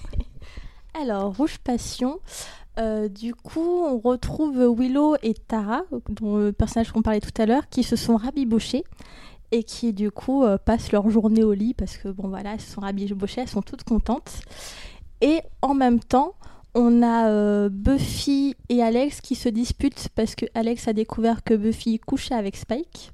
Donc Spike, euh, c'est vrai qu'on n'en a pas trop parlé, mais Spike c'est un personnage un peu bizarre c'est vraiment le bad boy et du coup pour le coup c'est vraiment le vampire bad boy comme on peut avoir la vision euh, un peu ténébreux. Un peu ténébreux. Bah du coup, il est méchant, mais pas vraiment méchant parce qu'il a un truc dans la tête qui, qui l'empêche de tuer les gens. La puce. Voilà, et voilà une puce. Et euh, du coup, euh, pendant la saison 6, Buffy couche avec Spike et Alex la prend. Et alors là, c'est euh, la catastrophe parce que ça reste un vampire, donc il ne comprend pas. Et en même temps, il se passe beaucoup de choses dans cet épisode. tu le résumes. et en même temps, il y a les faux méchants, je les appelle comme ça parce qu'on a pendant toute la saison, on a l'impression que ce sont les méchants qu'on appelle le trio, qui sont en fait que des. Pour moi, c'est que des ados qui s'amusent, hein, clairement Surtout, on a le chef Warren qui est des clairement misogyne, voilà, qui euh, les deux autres un peu moins, ils, ils le suivent, mais c'est vrai que nerds, voilà, c'est la bande de nerds avec Warren qui est vraiment le chef des incels. Je pense qu'on peut Mhm. l'appeler comme ça. Super chef. Qui- chef en chef. Exactement. Qui, euh, pendant toute la saison, ont embêté Buffy avec des petites missions à droite à gauche euh, qui est, en soi n'étaient pas très méchantes, mais qui ont quand même mené la vie dure à Buffy, jusqu'au moment où Warren euh, commence vraiment à péter les plombs et à tuer à droite à gauche, donc forcément Buffy doit l'arrêter. Et là, c'est l'épisode où elle va, euh, elle va les arrêter euh, pour de bon. Mais en même temps, il se passe d'autres choses aussi, avec Spike notamment, donc je pense que c'est un passage dont on va bien parler. Et à la fin, comme on a dit, Tara meurt de- à cause de Warren qui, qui, perdue. qui- voilà, une balle perdue parce qu'il il tire normalement sur Buffy. D'ailleurs, Buffy est touchée. Ça finit en cliffhanger parce que Tara est morte et Buffy euh, s'est pris une balle. Et, euh, et Warren est toujours dans la nature. Je sais pas s'il est très bien résumé parce que c'est vrai que c'est l'épisode qui- où se passe le plus de choses, je pense. Parce qu'il y a beaucoup d'histoires en parallèle qui à la fin se rencontrent. C'est un peu compliqué. Oui, pour le coup, c'est peut-être l'épisode des trois que vous pouvez pas regarder. euh, sans- Enfin, vous allez peut-être être un peu la paumé. saison, ouais. sinon ça va être compliqué. ouais. Autant Hush, euh, c'est assez simple ça. de le regarder sans, sans Ouais, Ouais, avoir parce que le même reste. Hush, je pense, c'est l'épisode qui fait le plus court métrage Mm. euh, horreur où on peut le regarder sans Bien sûr. vraiment avoir la, la voir la série parce qu'on peut comprendre peut-être pas les, les personnages en eux-mêmes mais on peut comprendre en tout cas euh, l'histoire dans l'épisode. The Body c'est un peu compliqué parce que si on n'a pas l'affect qu'on a de Joyce pendant cinq saisons je pense qu'on peut le voir mais on est peut-être un peu plus froid par rapport à ce qui se passe mais c'est vrai que Rouge Passion par contre si on le on n'a pas euh, Tout le background. mais euh, en fait, c'est vraiment un épisode de personnages et de leurs relations entre eux. ça. Et si on n'a pas euh, vraiment tout le background, comme tu dis, des relations entre les personnages, on est, on je est sais perdu. pas à l'époque combien de temps il devait attendre pour avoir le reste, mais ça devait être euh, assez, euh, assez dur de, de terminer comme ça. Alors, pas que pour les cliffhangers qui sont quand même euh, assez énormes, puisque Tara et Buffy sont touchés. On sait pas finalement si Tara est morte dès le départ. Euh, non, On se doute parce si, que on se Willow doute devient. Parce que Willow. ouais. Après, elle arrive dans la chambre et elle voit Tara qui, euh, qui, qui a le t-shirt euh, rouge de sang. Et, euh, me semble que c'est ça. Elle ne sait pas tout de suite qu'elle a été. Non, si Willow, Ah, parce si, que si on elle a la, Tara. tra- Oui, la c'est ça. trace de sang, en fait, Elle a les en plus, elle a un, éclaboussures, elle a un ça, t-shirt oui. blanc, Ouais. donc forcément le sang Ouais. gicle sur elle Et c'est là où, euh, en fait, bon, on sait pas qu'elle va être Dark Willow, mais on sait qu'il va se passer quelque chose parce que Bah, le dernier se plan, finit ouais, avec ses yeux qui deviennent noirs. Mm, mm. Et du coup, euh, voilà. Et on sait pas ce que Buffy a parce qu'on voit Buffy qui est touchée, qui a du sang sur l'épaule, mais on sait pas trop si elle est morte, si elle est vivante. Enfin, on a un gros doute, mais Tara, il me semble qu'on n'a pas de doute. Tara est vraiment morte. C'est Buffy qu'on sait C'est pas ça. trop. Et d'ailleurs, petit point costume, je trouve que Willow, euh, effectivement, a un haut blanc, mais qui s'apparente plutôt à un, un, un haut un peu romantique, euh, avec Un des petites dentelles, ouais. et tout.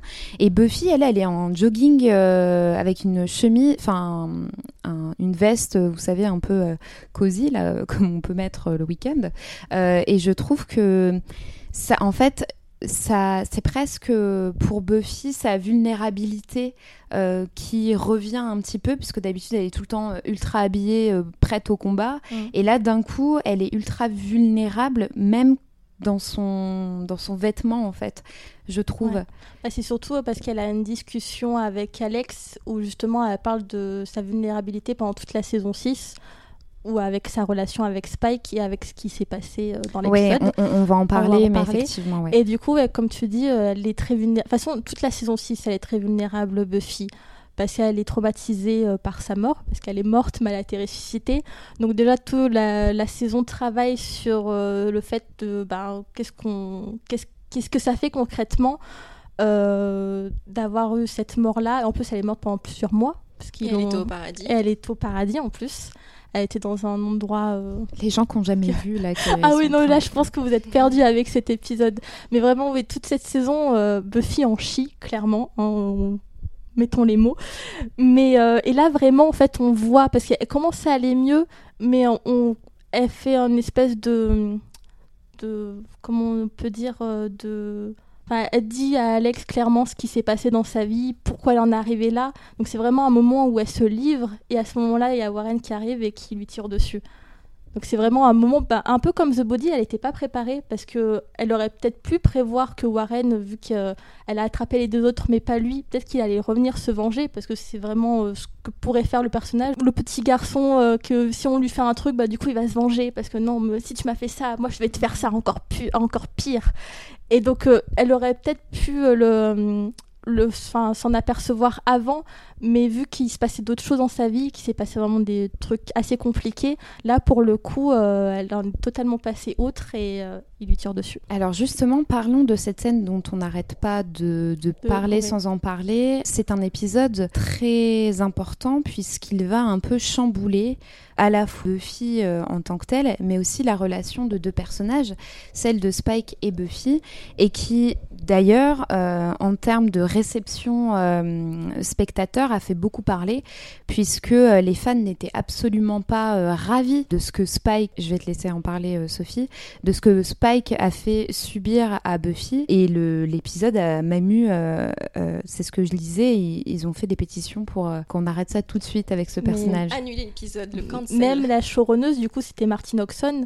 Je pense que si Twitter existe, enfin, avait existé à cette époque-là, je pense qu'elle se serait harcelée. Mais vraiment, je pense. Parce que euh, il y a vraiment eu toute une haine contre elle. Et qui, pour elle, en fait, euh, enfin, pour les fans, pourquoi Buffy était pas comme d'habitude, elle était pas aussi badade que d'habitude, c'était à cause d'elle. Et donc, du coup, euh, enfin, tout est, tout est, euh, tout le monde a mis ça sur le dos de Martin Oxon, alors que bon, Josh Whedon, même s'il ne faisait plus vraiment partie de, de la série à cette époque, il avait quand même euh, une vision, et je pense qu'il se parlait très souvent, donc c'est vraiment tout le groupe de scénaristes qui pourrait remettre en cause si jamais vous n'aimez pas cet épisode. Mais c'est vrai que elle, elle a, elle a vraiment pris cher à l'époque, et euh, il y a eu des pétitions, enfin c'était euh, c'était le- Scandale. un scandale. C'était pas possible. Comment ils peuvent faire ça à Buffy? Donc Sophie, on t'écoute. Alors en gros, comme on a dit, euh, Buffy et Spike ont une euh, relation euh, tumultueuse durant toute la série. Euh, ils s'aimaient pas du tout à la base, hein, c'est un peu logique. C'est un tueur qui, à la différence d'Angel, le premier amour de, Buffy, ne souffre pas trop de sa condition de vampire. C'est voilà, c'est un vampire qui tue, qui, qui fait beaucoup de mal. Et, euh, et donc voilà, donc au final, au fil du temps, ils se sont rapprochés. Buffy devient de plus en plus sombre dans la saison 6 avec ce qu'elle vit. Donc forcément, elle euh, trouve des, points communs avec euh, Spike. Ils couchent ensemble. Buffy euh, cède souvent, c'est-à-dire qu'elle le repousse et puis au final, elle revient, elle a du mal à savoir où elle en est et puis ça lui permet de penser à, autre chose. Et Spike, petit à petit, lui appelle ça de l'amour, mais en tout cas, enfin voilà, il est obsédé par elle, il la veut, il veut la posséder. Et, euh, donc il y a cette fois où euh, Buffy, dans l'épisode où Buffy est blessée, elle est vraiment amoindrie, enfin elle elle a du mal à se déplacer, elle est dans sa salle de bain, Spike débarque chez elle et euh, rentre dans la salle de bain pour lui expliquer à quel point il l'aime, à quel point il est amoureux d'elle et que pour lui, leur relation n'est pas terminée, euh, voilà, il y a quelque chose à construire. Elle n'est absolument pas d'accord et donc comme on a dit, Spike, il a une puce, il peut pas faire du mal en tant que vampire, mais ça reste un homme qui est obsédé par Buffy, qui est persuadé de l'aimer, qu'elle peut l'aimer en retour. Et euh, ce qui va se passer, euh, on, comprend assez rapidement euh, dans cette salle de bain où en fait il l'enferme, quoi, il, la bloque, il tente de la violer. Et c'est une scène qui dure quelques minutes, qui est assez longue en vrai. Enfin, pour l'épisode, elle est pas si longue que ça, mais elle est très pénible à regarder. Et au final, Buffy arrive à le repousser. Il y a ces pouvoirs de, Slayer qui reprennent le, dessus. Elle arrive à, le repousser. Il s'en va.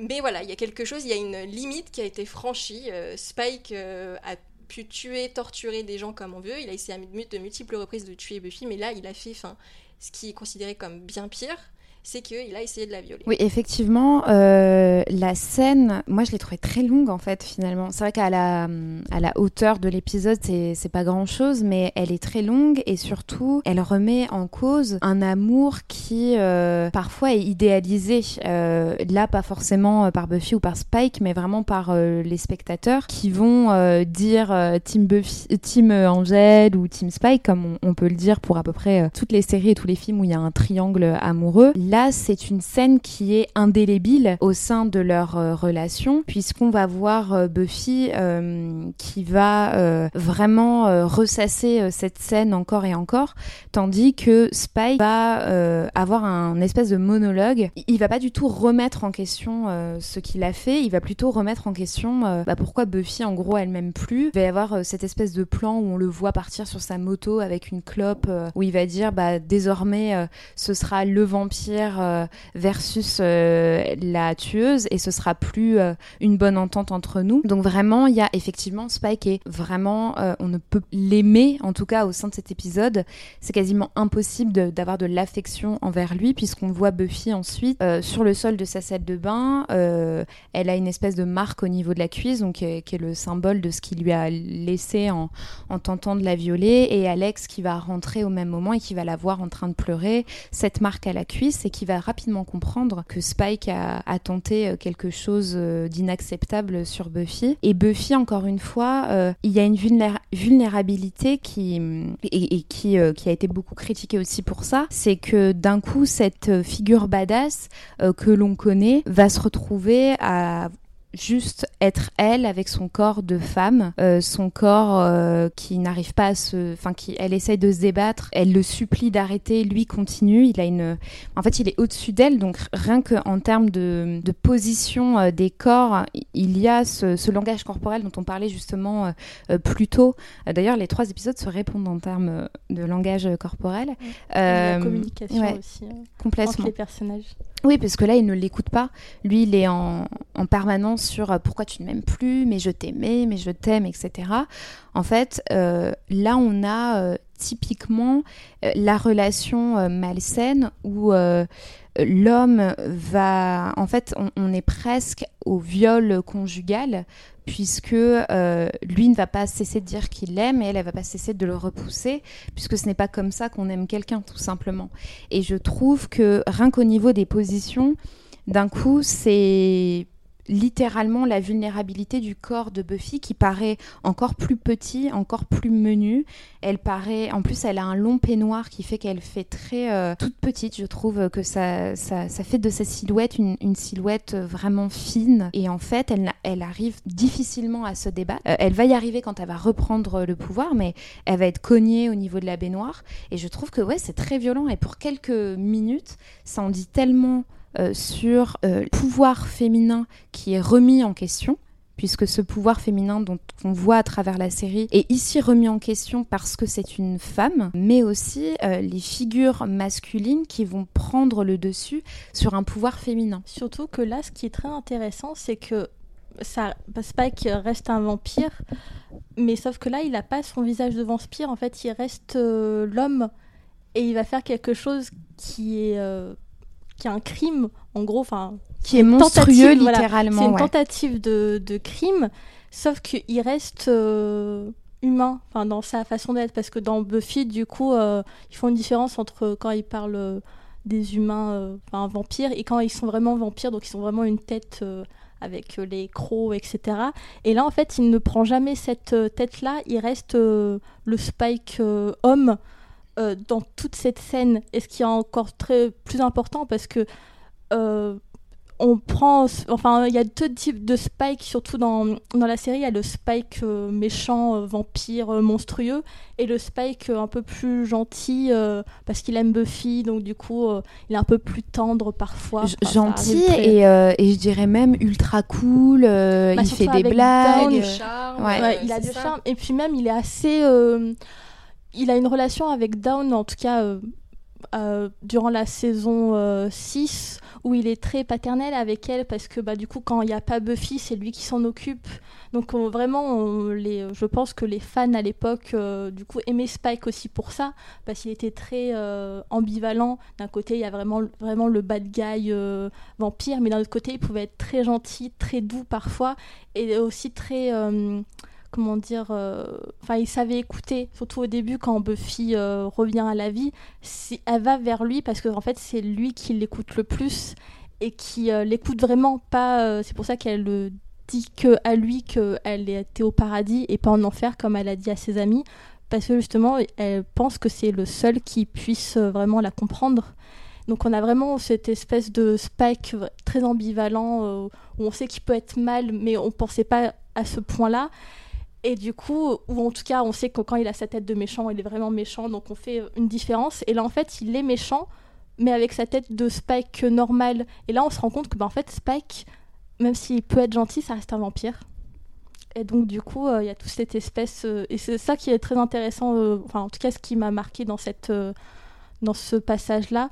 Plus la mise en scène qui, comme on l'a dit, est très, vraiment, vraiment très malsain. Parce que je me suis aperçue que les rares fois on a une plongée de la caméra, donc c'est vraiment la caméra qui est en haut et qui regarde tout, euh, tout l'espace, et surtout pendant les, des épisodes, enfin des, passages de combat, où on voit vraiment du coup Buffy euh, qui fait des trucs acrobatiques assez incroyables. Et en fait là, c'est pas du tout une scène de combat, et on a vraiment euh, tout cet espace qu'on voit très restreint, parce que ça reste une salle de bain, donc c'est très restreint, et en même temps très grand. Parce que comme tu dis, du coup, elle paraît toute minuscule, et Spike paraît énorme comparé à elle. Donc il y a vraiment un travail, en plus c'est une salle de bain très blanche mais avec quelques points rouges. Donc vraiment un travail euh, sur les décors, bah, de toute façon dans toute tout l'épisode parce que le, rouge revient très souvent, il y a les draps rouges au début avec Tara et Willow, plus la salle de bain rouge et puis quelques points rouges euh, ici à droite à gauche. C'est pour ça que je pense que ça s'appelle Rouge Passion, je pense. Mais euh, il y a vraiment, enfin c'est je pense qu'ils ont, ils ont vraiment bien préparé cette, euh, cette séquence parce que je pense qu'ils savaient déjà de base que ça allait être euh, mal reçu. Alors, moi, pour rejoindre ce que tu dis, effectivement, ils ont bien préparé la séquence. Visiblement, ça a été assez long à filmer. Il y a James euh, Masters, celui qui joue euh, Spike, qui disait que je crois que ça a pris toute une journée pour à peu près. En vrai, ça dure. On a dit que c'était long, mais je crois que ça dure deux minutes, un truc comme ça. Et euh, il a dit que c'était très pénible à tourner, qu'au final, lui, il l'a pas très bien vécu. Je crois qu'après, il a fait un peu de thérapie. faut savoir que pour cette séquence dans l'épisode, en tout ce qui se passe a été chorégraphié. Du coup, il y avait une espèce de coordinateur euh, qui était présent euh, dans le tournage et qui, ont, qui, leur a, qui a aidé à placer leurs gestes et à, à voir où, enfin, qu'est-ce qu'il fallait faire et pour pas aller trop loin, pour éviter aussi les coups. Parce que bon, en fait, ils tournaient plusieurs épisodes d'affilée. Donc ça, ça, ça l'aurait pas fait si par exemple euh, l'actrice après avait un énorme œil au beurre noir pour euh, l'épisode suivant.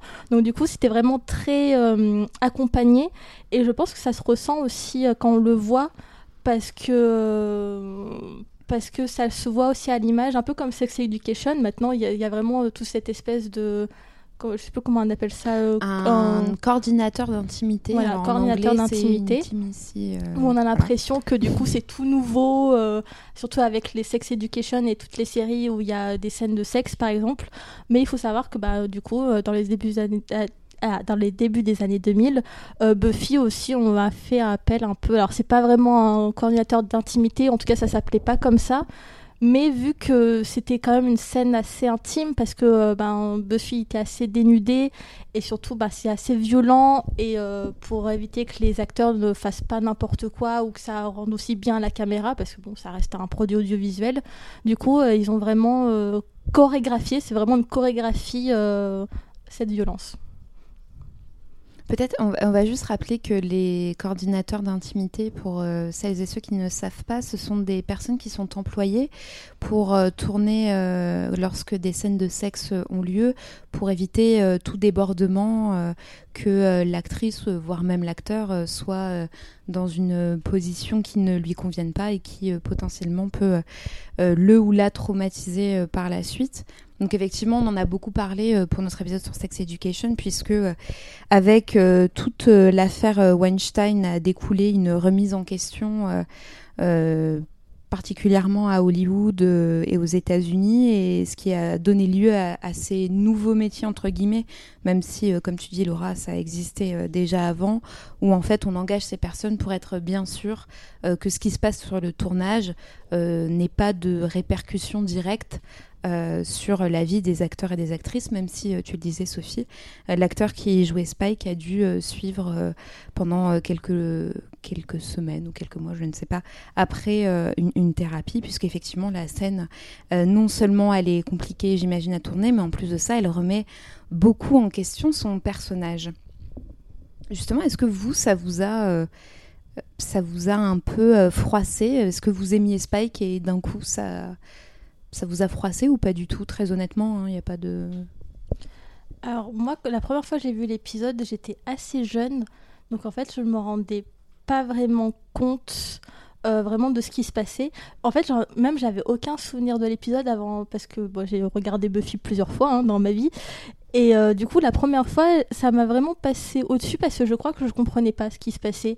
Et quand du coup, je l'ai revu un peu plus tard au collège, lycée, euh, je sais plus exactement quand, parce que Buffy est euh, souvent rediffusé, donc du coup, euh, je regardais à chaque fois. Et quand je l'ai revue un peu plus grande, oui, ça m'a fait un choc parce que je pense que je faisais partie des ados qui étaient Team Spike à fond. Euh, qui adorait, enfin c'est vraiment le bad boy avec ce, comme on disait, ce côté un peu tendre parfois, et du coup ça m'a vraiment fait un choc parce que, en fait, ça m'a vraiment fait euh, dire que oui, ça reste un vampire, et euh, je pense même que cette séquence a été faite justement pour remettre dans le contexte que Spike est vraiment, qu'on avait tendance à oublier, surtout les fans qui voulaient absolument une histoire d'amour entre Buffy et Spike. Bon, comme on le voit dans, quand même dans la saison 6, ce n'est pas du tout une histoire d'amour. Vraiment pas. C'est vraiment une histoire très toxique. Et, euh, de, de, possession. De possession. Euh, ouais, ouais, il y a vraiment. Euh, enfin, Spike n'est pas tendre à ce moment-là. Et, mais on, on a tellement cette image de oui, mais on voudrait qu'il soit comme ça. Et, mais là, en fait, c'est plus possible parce qu'on est vraiment face à cette violence et on peut nous-mêmes en tant que spectateurs aussi, on se dit ah ben oui non là il allait trop loin. Et ouais moi ça m'a vraiment choqué à ce moment-là.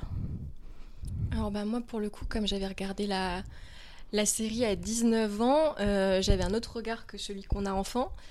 Euh, je l'ai senti venir. Dès qu'il est rentré dans la salle de bain, je me suis dit, il y a un truc là qui, qui va mal se passer. En fait, moi, j'aimais beaucoup Spike. J'étais vraiment Team Spike à fond pour les mêmes raisons que toi. Un charmeux, fou, une subtilité, une complexité de personnage. Et, euh, et je trouvais qu'il y avait des mécanismes assez toxiques déjà avant. Plusieurs fois où...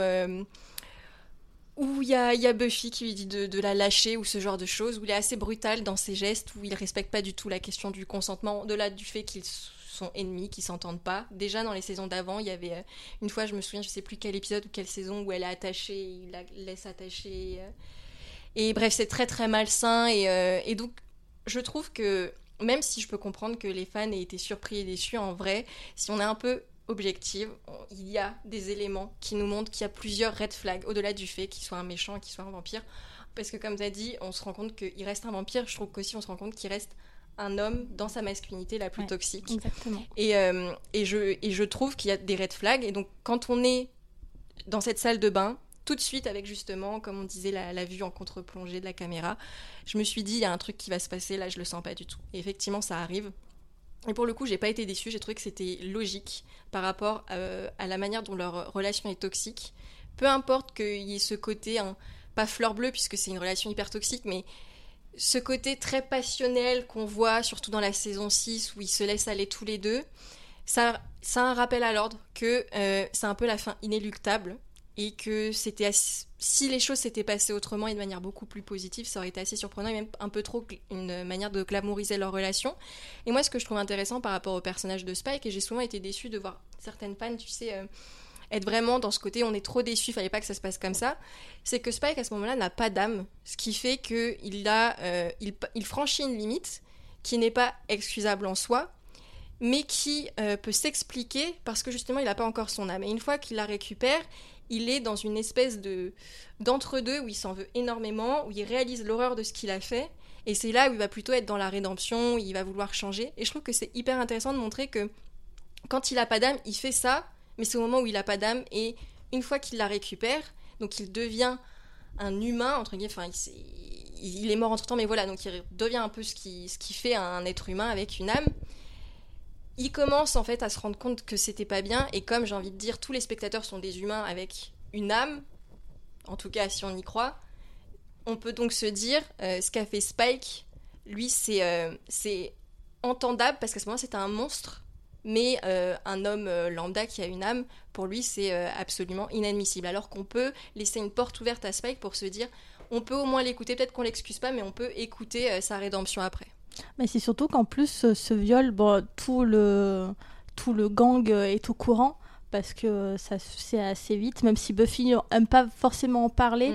euh, ça se fait assez vite et du coup ben les gens euh, ne euh, ne supportent Buffy et euh, arrêtent de côtoyer Spike et surtout même quand Spike a son, son âme et qu'il y a une forme de rédemption surtout envers Buffy où du coup il recommence à parler à discuter surtout ce qui, de ce qui s'est passé euh, en fait, euh, surtout Dawn, qui avait une, belle relation avec lui, euh, le rejette totalement. Et ils en reparlent même après avec la série. Donc, on, Buffy lui pardonne, mais c'est vrai que ça laisse aussi la porte ouverte, nous aussi, en tant que spectateurs, est-ce qu'on lui pardonne ou pas? Parce qu'il y a les personnages qui en parlent, et surtout, c'est vraiment un élément qui n'est jamais remis de côté par la suite. Vraiment un élément dans la saison 7, quand la saison 7 commence, on sait ce qui s'est passé entre eux, qu'est-ce que ça va découler pour les personnages ensuite.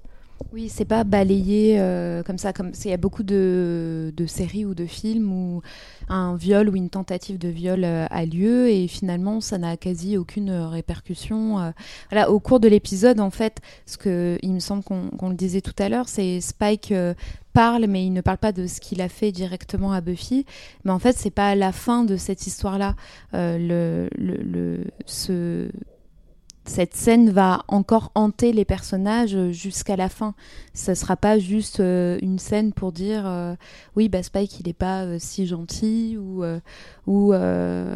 juste pour lui donner une complexité ou quoi. Enfin ça aura vraiment des répercussions et je trouve que ça c'est un, traitement quand même assez honorable sur sur la série et effectivement moi, comme toi, Sophie, euh, je, je peux comprendre que ça euh, choque en fait de voir un personnage comme ça, surtout quand, quand ça fait six saisons qu'on les suit. euh, c'est jamais évident hein, de d'accepter en tant que spectateur ou en tant que Surtout à un spectatrice. jeune âge. Ouais. Parce Ouais. que moi, du coup, je suis vraiment dans la dans le dans l'exemple où j'ai vraiment découvert Buffy très jeune. Et du coup, oui, c'est très c'est très difficile en fait de faire la part des choses où on a euh, beaucoup euh, d'attentes envers les personnages et en fait, on n'a pas du tout euh, les résultats de, des attentes. Et forcément, ça crée une frustration, ça crée une déception. Et en fait, on fait pas la part des choses en disant, bah, comme tu disais, euh, Sophie, que bah oui, en fait, c'est euh, logique ce qui peut arriver par rapport à tout ce qui est mis dans la saison. Mais vu que on a, on a vraiment envie que Spike soit gentil, donc on voit que ses bons côtés, et c'est jusqu'au moment où en fait tu ne peux plus voir ses bons côtés parce que cette séquence-là est vraiment mise pour en mode, non mais regardez aussi Spike, c'est ça. Mais quand tu es jeune, tu ne fais pas forcément la part des choses. Donc je peux comprendre euh, cette réaction très violente qu'a eu euh, certains fans, parce que oui, c'est vrai que quand tu aimes un personnage, surtout quand tu n'as pas forcément un esprit critique encore très développé, parce que tu es en train de le développer justement, euh, tu peux avoir ce genre de réaction. Euh, ce qui est aussi d'intéressant avec cette scène-là, c'est que euh, pour euh, un petit peu s'expliquer euh, sur les raisons d'a- d'avoir fait cette scène, c'est que les, les gens qui travaillaient sur, euh, sur la série, notamment les scénaristes, ont souvent expliqué que pour imaginer des histoires, même entre les personnages, ils s'inspiraient de euh, ce qu'ils ont vécu eux. Et euh, je sais plus, je crois que c'est euh, Jane, Jane Espenson, c'est ça? Son, Ouais, son nom ouais, c'est ça son nom. qui, euh, il me semble que en fait, elle expliquait qu'il y a eu, euh, quand elle était étudiante une fois, où ça se passait pas bien avec son copain de, l'époque, ils ont eu une sorte de dispute dans la salle de bain, alors qu'il s'est pas du tout terminé de la même manière, mais où en gros, euh, de ce que j'ai compris, elle s'était un peu forcée à coucher avec lui en espérant euh, pouvoir le récupérer. Et au final, ça ne s'est jamais arrivé, mais donc ça l'a beaucoup marqué, et donc elle a voulu utiliser cette expérience pour, pour en fait cette scène-là. Le problème, c'est que comme plein de gens ont- expliqué, euh, on n'est pas du tout dans ce point de vue-là. C'est pas euh, effectivement, elle était jeune et euh, elle a pensé, elle s'est dit, il faut que, enfin, si je lui donne ça, on restera ensemble. Mais là, c'est assez différent, c'est-à-dire que c'est Spike qui prend quelque chose. Et même si les deux sont, assez malsains et posent des questions, là c'est vraiment Spike qui veut forcer Buffy à faire quelque chose. Donc je peux comprendre aussi les, fans qui, disent mais le fait que ce soit euh, pour le coup l'homme qui soit actif dans ce, dans ce genre de scène toxique, ça n'a pas du tout le même impact parce qu'on ne se retrouve pas du tout avec le même rapport de force. À travers euh, ces trois épisodes, dont on disait euh, finalement sans le vouloir, puisqu'on a chacune un peu choisi l'épisode qui nous intéressait d'aborder, mais finalement on a choisi un peu des épisodes qui se répondent, notamment on le disait en termes de communication, euh, de euh, langage corporel, mais aussi en termes de complexité, puisqu'on on le voit, et n'en déplaise aux haters, euh, Buffy, c'est aussi une série qui va complexifier les personnages, complexifier les situations, qui ne prend pas son jeune public pour des imbéciles, puisque mettre une, telle scène pour un, public d'adolescents, jeunes adultes, c'est jamais très simple. déjà, effectivement, en termes de production, ça doit être assez compliqué pour faire valider ça, mais en plus, comment le public va réagir, donc on l'a vu parfois pas bien, et puis parfois il ne va tout simplement pas comprendre. Moi, plus jeune, je comprenais pas du tout ce qui se passait en fait. Euh, j'avais jamais été, euh, on va dire, euh, mise sur le devant d'un acte comme celui-ci. donc je ne savais pas du tout ce qui se passait. C'est évidemment après plusieurs rewatch que je me suis rendu compte de ce qui se passait. Effectivement, Buffy a ses qualités en termes d'écriture et de réalisation qui ne sont pas euh, moindre. Euh, on, va, on va continuer par euh, parler du dernier épisode qui est en fait en deux parties puisque bah, clôturer une telle série après, après cette saison c'est pas toujours évident. donc le dernier épisode s'appelle La fin des temps en français. C'est deux donc c'est le 22e épisode de la saison 7. Donc en anglais c'est Ends of Days et Chosen, qui sont donc, puisque ce, sont deux parties. Euh, on va parler de la dernière, dernière euh, partie, donc du dernier épisode, où en fait, bah, tout se joue euh, dans, ce dernier épisode, puisqu'on clôture une série qui a eu un énorme succès. Alors, j'ai pas les chiffres exacts, mais en, faisant des recherches, j'ai vu quand même qu'elle baissait en termes d'audience euh, de saison euh, après saison. Si la première a eu un, effet euh, populaire assez grand, elle s'est tout simplement essoufflée. Et en fait, elle a eu un espèce de revival quand certains universitaires se sont intéressés de près à ce que Buffy avait apporté, donc notamment en termes de pop pop culture, enfin dans la pop culture, mais aussi sur les personnages féminins, euh, puisque aux États-Unis, on va vraiment on en a déjà parlé de nombreuses fois. Euh, il y a des, études universitaires qui vont s'intéresser par exemple au, genre qu'on appelle les gender studies. Et évidemment, dans cette branche, il y a les Buffy studies. Euh, donc, vraiment, une fois que les universitaires vont, comment, comment dire, c'est comme un peu tout, euh, les gens vont, vont se moquer jusqu'à temps qu'on intellectualise. Donc on légitime. Exactement, ouais. On va légitimer euh, la série à travers euh, des notions intellectuelles, philosophiques. Je sais qu'ils font pareil pour, pour Harry Potter notamment, ou d'ailleurs il y, y, a un ouvrage français philosophique sur, sur Harry Potter par exemple. Tout d'un coup, ce dont on pouvait rire parce que ça s'adressait à un jeune public, que c'était pas toujours bien fait, que c'était euh, soit euh, une série pour ados, euh, soit de la lecture pour enfants. D'un seul coup, ça va prendre de la valeur aux yeux de certains et, c'est comme ça aussi parfois que, que d'autres découvrent ces objets culturels sous un autre regard. Évidemment, on sait aussi, nous, pour préparer l'épisode basé sur certains ouvrages qu'on listera évidemment. Ces études se sont notamment basées effectivement sur, donc on, on, en a pas mal parlé, sur le passage de l'adolescence à l'âge adulte, sur les nombreuses métaphores entre euh, la monstruosité telle un vampire euh, euh, ou autre, ou sur la monstruosité humaine, tout simplement. Et ce dernier épisode va clôturer tout ça en beauté. Moi, je, trouve que ce dernier épisode est plutôt bien réussi, puisque on a d'une part Buffy qui va universaliser son pouvoir. Elle va s'adresser à plein de femmes présentes dans la pièce, mais aussi inévitablement aux spectatrices qui vont regarder la série, puisque elle a ce discours euh, ultra euh, pouvoirment, d'empouvoirment, si on le francise, euh, si on francise ce mot, où elle va en fait léguer son pouvoir à tout. Et dans cet de, de ce qu'on appellerait aujourd'hui la sororité, elle fait un acte presque de foi en fait envers toutes les femmes, c'est qu'elle n'est plus seule, elle n'est plus l'élue, puisque très souvent il l'appelle dedans l'élu ou the, chosen, chosen one. et c'est pour ça que d'ailleurs que le dernier épisode s'appelle Chosen, puisque euh, finalement il n'y a pas qu'une élue, il n'y a pas euh, qu'une tueuse. Alors tu disais tout à l'heure Laura, on a rencontré plusieurs tueuses euh, au, fur et à mesure de, la série, mais elles finissent tous, il me semble, par mourir. Donc, il y a Faith aussi, mais qui est un peu plus complexe mm, mm, pour mm. le coup. Mais oui, sinon, elle meurt. Ma façon, être une tueuse, ça équivaut à mourir parce que enfin, concrètement, ouais, c'est ça. L'expérience de vie est pas incroyable. En plus, ils les Pas prennent très bon jeunes. choix de carrière. C'est vraiment dans l'adolescence qu'elles, la plupart du temps, elles sont réveillées, on va dire, où c'est leur pouvoir se réveille.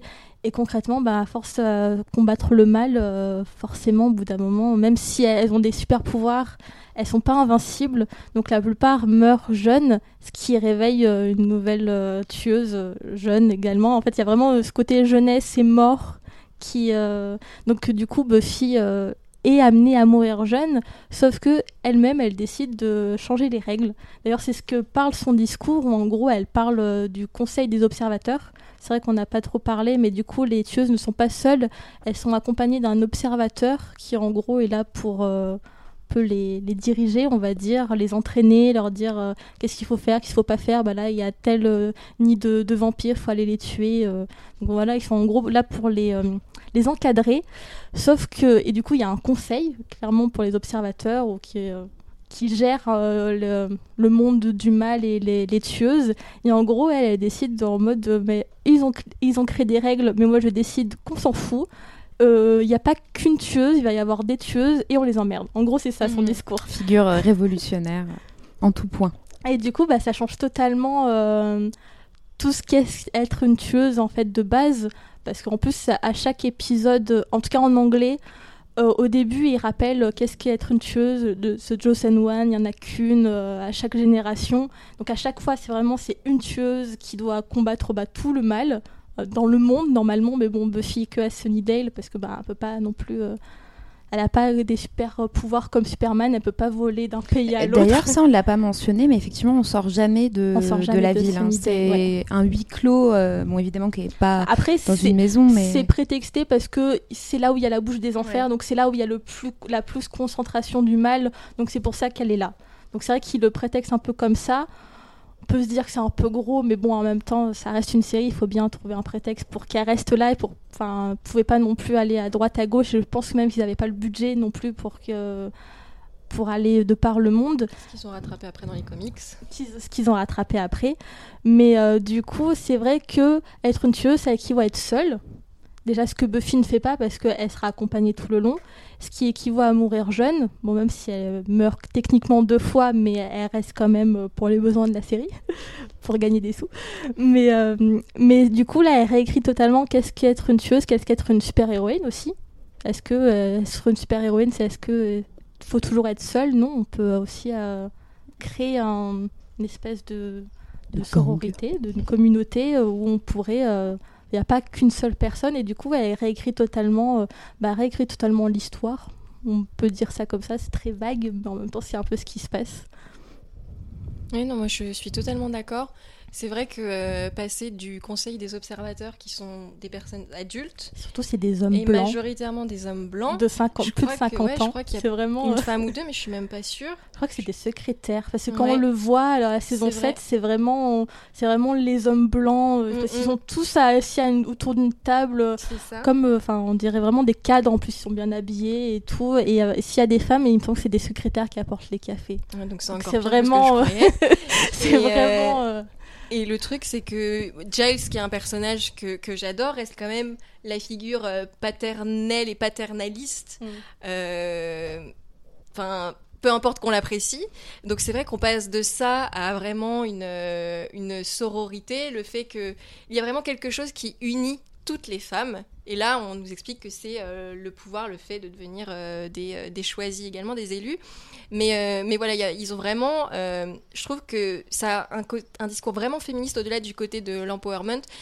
Il y a un aspect vraiment féministe dans le sens où il y a quelque chose qui relie les femmes entre elles.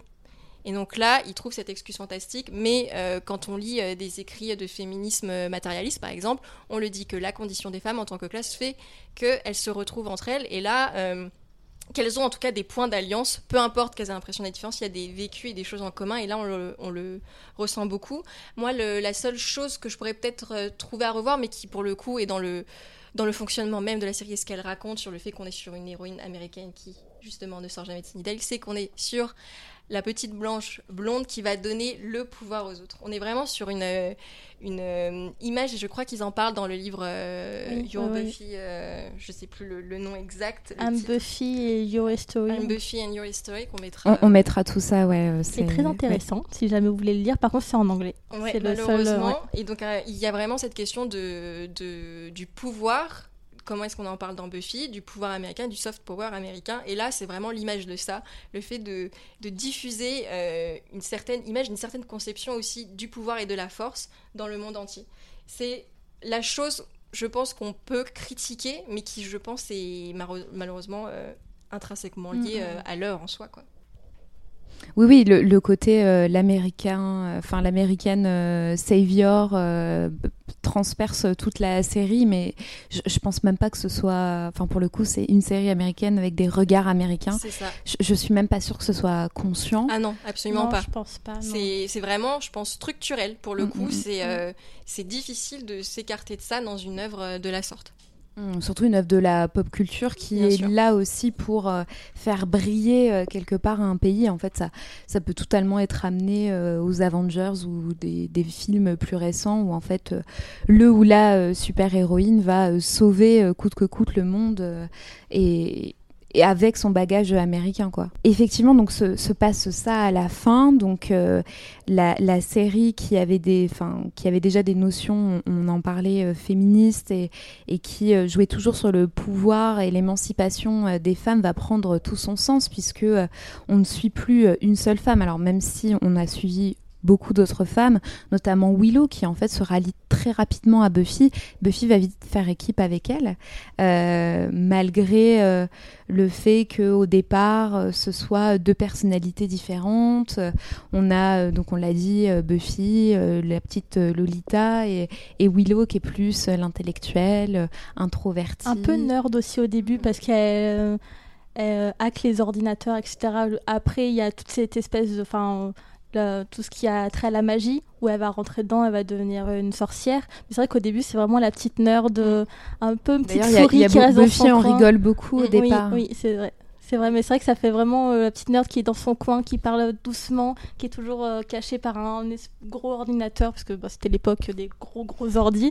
Donc il y a vraiment cet aspect-là jusqu'à la fin où elle devient une puissante sorcière. Oui, en fait, à, à très, tous les puissante. niveaux, hein, l'émancipation euh, se fait, pas uniquement au niveau de Buffy. Je pense notamment au personnage de Cordelia qui, euh, qui va s'émanciper de sa propre euh, figure, en fait, de son propre arc euh, narratif de base, à coup de punchlines euh, succulentes. Moi, j'adore ces. J'adore les punchlines de, de Cordelia. Euh, mais euh, effectivement, en fait, à, plusieurs niveaux, toutes vont se euh, révéler plus ou moins et, dans des contextes totalement différents.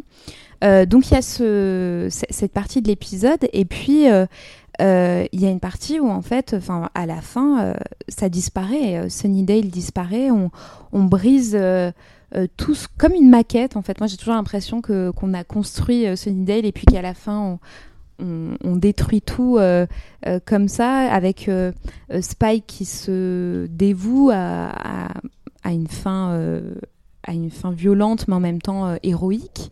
Euh, Est-ce que euh, pour vous, c'est une bonne fin? Comment vous l'avez ressenti Si vous l'avez revu dernièrement? Je pense que ça fait partie de, de- des, derniers épisodes de série que je, que je préfère. Je le trouve assez complet, je le, je le trouve bien. Très frustrant concernant la relation entre Buffy et Spike, et je pense que c'est ça qui est intéressant, c'est que il y a quelque chose, euh, oui, qui me plaît dans l'idée du sacrifice de Spike et le fait qu'ils ne terminent pas ensemble et qu'elle lui dise je t'aime et qu'ils disent non, c'est- pas vrai et qu'elle a une manière de le regarder, on sait pas, elle a une sorte d'affection mais elle-même elle sait pas. Et le fait que Buffy euh, termine seule, entre guillemets, en tout cas qu'elle n'ait pas de d'amour, euh, voilà, elle est entourée des gens qu'elle aime et voilà, il n'y a pas le côté sentimental qui prend le dessus.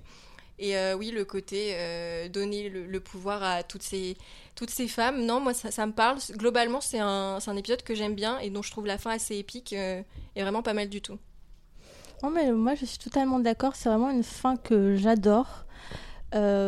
Parce que parce que déjà elle est pas frustrante parce que ça ça ça hum, clôt une case on va dire de, Buffy mais en même temps bah de toute façon il y a eu les comics après mais ça en ouvre une autre mais même à notre propre imagination parce que il y a ce plan de fin que je trouve super beau où en gros c'est vraiment un gros plan de Buffy qui commence à avoir un sourire et en fait après ça, ça cut et la série est finie et euh, dans ce sourire, en fait, il peut avoir tout. Euh, il peut avoir le fait bah, qu'elle va pouvoir peut-être continuer à être une tueuse, mais tout en ayant une vie un peu plus normale parce qu'elle sera plus seule.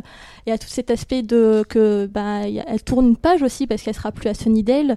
Elle tourne une page à son adolescence, à son début de vie d'adulte pour vraiment rentrer dans, l'adulte même parce qu'il me semble qu'à la fin, en tout cas, le personnage de Buffy a 22 ans, 23 ans. Donc vraiment, elle rentre vraiment dans ce qu'on appelle euh, la vingtaine. euh, Vraiment, on dit que c'est le vrai début d'adulte, on va dire. Donc c'est vraiment une page qui se tourne, mais en même temps, ça en appelle une autre. Bon, après, il y a les comics qu'on peut lire ou non. C'est Oui, en, euh, fait, les, les comics sont la saison 8 euh, Oui, de- voilà. de, la série, donc ça et continue. neuf, Ouais, je tout à crois. fait, ouais. Je crois que ça continue en plus, Oui, oui, il oui, me oui. semble.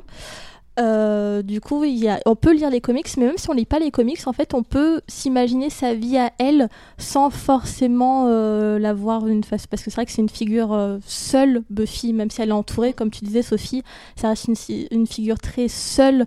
Parce qu'en plus, elle le dit dans un moment dans la saison 7 que même s'il y, a ses amis qui, les aident, qui c'est qui prend les décisions les plus difficiles, qui c'est qui doit combattre, qui c'est qui a la responsabilité de, de la sécurité de la ville et même parfois du monde quand il y a des apocalypses, c'est elle, c'est elle qui doit prendre les décisions, c'est elle qui parfois prend des mauvaises décisions parce que ça reste une humaine. Et là, du coup, en fait, il y a tout dans son sourire, il y a sa page qui se tourne et puis même le fait qu'elle sera plus jamais seule et qu'elle aura toute une bande de, de tueuses avec elle pour pouvoir combattre le mal. Et c'est pour ça que je trouve ça magnifique. Je trouve que c'est presque soulageant en fait. euh, Cette image de fin, euh, elle, nous permet de souffler un peu parce que le, dernier épisode est quand même ultra dense, je trouve.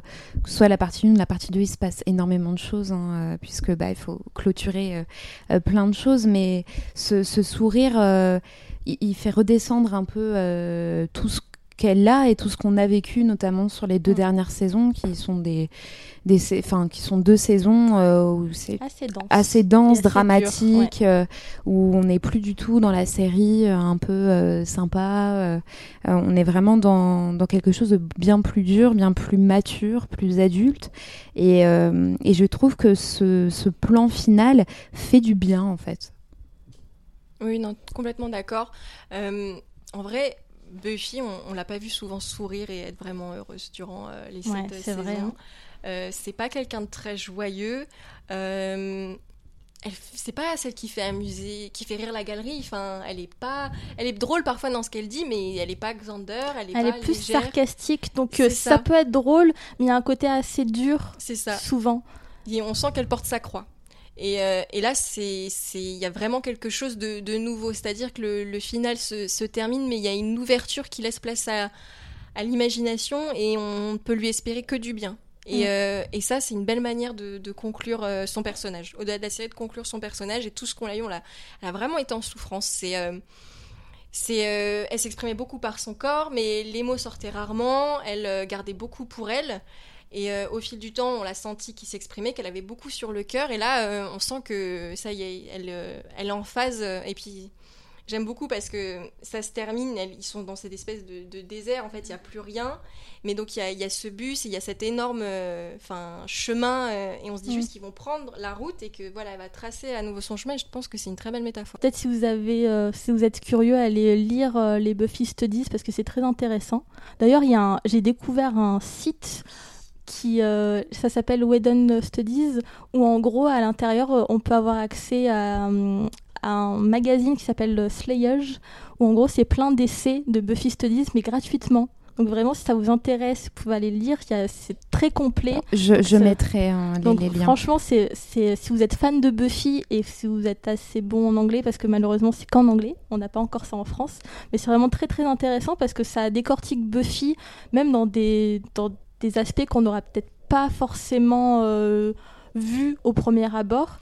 Et euh, il y a une dizaine de numéros, même plus. Donc euh, vraiment, allez lire ça parce que je trouve ça passionnant.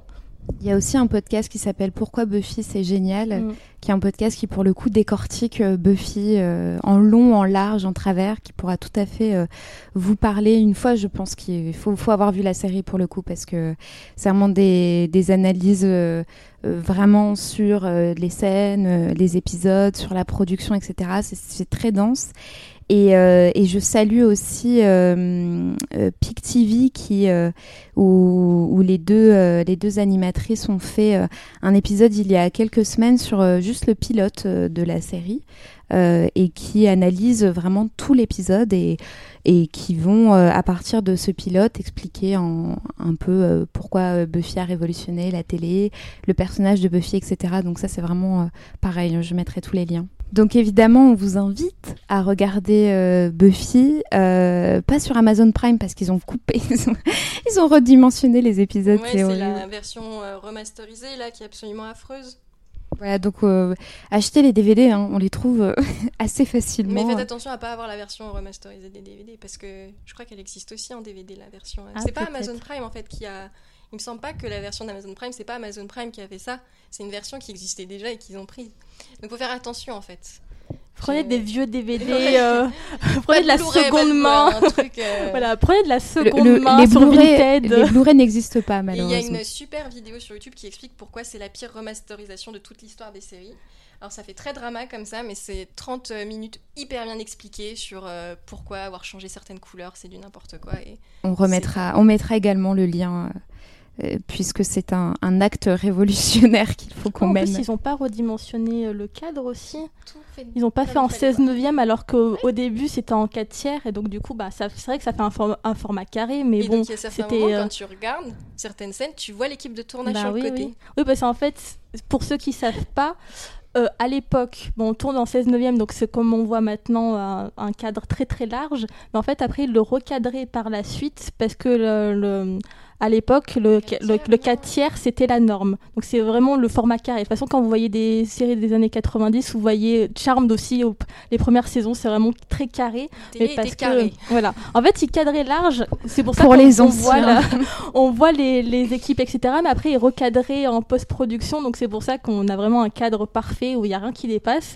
Mais c'est vrai que si on met euh, la version large, et ben, en fait, on voit tout, ce qui Les est dégueulasse. perches, Voilà, les perches, les gens dans le coin. euh, Après, si vous voulez voir comment ça, ça, ça se Ah passe ouais, sur un tournage, vous pouvez. ça peut être intéressant, mais c'est vrai que s'ils ont pris cette version, c'est n'importe quoi. Mm. Et fait intéressant aussi, c'est là je l'ai vu. Comme avant, on regardait sur des plus petits écrans. Maintenant, sur un grand écran, tu vois direct les, les doubleurs, tu vois les, les doubleuses, les cascadeurs, tout ça. euh, tu, tu le vois, mais enfin, c'est comme le nez au milieu de la figure, c'est assez rigolo. Et, et les, les, fo- les focus qui ne sont pas faits aussi, euh, on les voit beaucoup plus Mm, mm, mm. facilement et je trouve ça bon. En regardez en 4 tiers Euh, comment oui. ça a été fait, pensez Sur une Allez, télé des euh, années voilà. 90. sur une télé carrée aussi, comme ça vous n'allez pas avoir le format en carré en, plein- VHS, euh, re- retrouver les télés, euh, aller dans des, dans des brocantes ou dans des caches express, vous allez trouver. Merci beaucoup Sophie d'avoir été avec nous. Alors toi, on peut te retrouver sur euh, le blog de Tout est poli- politique. Pardon. Tu as également euh, un compte Instagram où tu partages euh, notamment tes lectures. Tu, as, tu faisais euh, un temps euh, feu, euh, une, une- tu avais une chaîne YouTube sur les séries TV. qui est génial. Il faut aller voir. Oh, c'est trop gentil, merci. Euh, oui, oui, j'ai jamais fait d'épisode de Buffy. On me l'a souvent fait remarquer. On m'a dit, mais il n'y a pas d'épisode de, de- sur Buffy contre les vampires? Et je dis, bah non, parce que ça mettrait deux heures et demie. euh. En fait, elle attendait le podcast. c'est ça, exactement.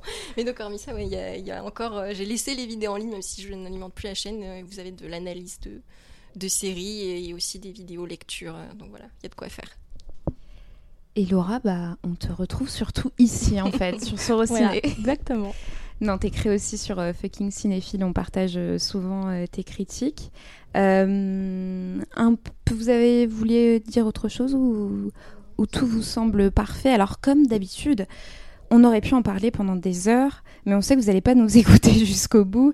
Donc, euh, on vous invite, on va lister tout ce dont on a parlé et même des références qu'on n'a pas forcément euh, mentionnées, mais qui peuvent euh, vous amener à vous renseigner davantage sur Buffy. Donc, tout ça, on va vous lister. On vous invite, bien sûr, à à encore et encore chercher, euh, puisque la série est, dense et, qu'elle mérite. Si jamais vous n'avez pas aimé euh, une première fois un, pilote, réessayez. Peut-être que vous allez euh, encore plus aimer et que, vous allez vous rendre compte que si, il y, a- quand même matière à, aimer et à regarder Buffy. Au cas où, je pense qu'il faut préciser, à l'époque, on était sur des formats très épisodiques avec un monstre par semaine. C'est comme ça les deux premières saisons. C'est, ça fait un peu bizarre, on n'est pas habitué. Après, euh, ça se regarde vite les deux premières saisons et ensuite on arrive sur quelque chose de beaucoup plus euh, dense. en- Donc Mm. euh, voilà, faut pas se dire ah oui, euh, c'est vraiment un autre format et ça me parle pas. Faut faire un peu d'effort au début, mais ça vaut le coup. Ouais, c'est vrai qu'il y a un côté un peu kitsch, surtout dans les, la première saison, où vraiment bah, on sent en fait côté un peu teen, mais un poussé. Donc c'est vrai que je pense que maintenant, on n'a plus du tout l'habitude de ça, donc ça peut faire bizarre. On peut se dire, ah bah non, c'est trop kitsch, euh, je vais abandonner, mais non, n'abandonnez pas, surtout pas. Faut, il faut continuer. Le meilleur est à venir. Ouais, le meilleur est à venir. On vous a peut-être donné envie de, de regarder Bah, avec. on euh, espère, en tout cas. Ouais, c'est c'est un peu le but, euh, au-delà de juste euh, extérioriser euh, quelques petits trucs. On, on- on est un peu en séance à chaque fois. c'est cathartique, à chaque fois on le dit, mais c'est vrai. Euh, donc, encore une fois, merci Sophie. Avec plaisir. Merci Laura. Merci beaucoup. On vous invite à nous suivre sur nos réseaux sociaux. C'est toujours Sorociné Podcast. On... Vous pouvez liker, partager, commenter cet épisode. On sera vraiment ravis euh, de vous répondre si jamais vous avez euh, des choses à dire. Euh, on se retrouve très vite pour un prochain épisode. À très vite. À bientôt. Salut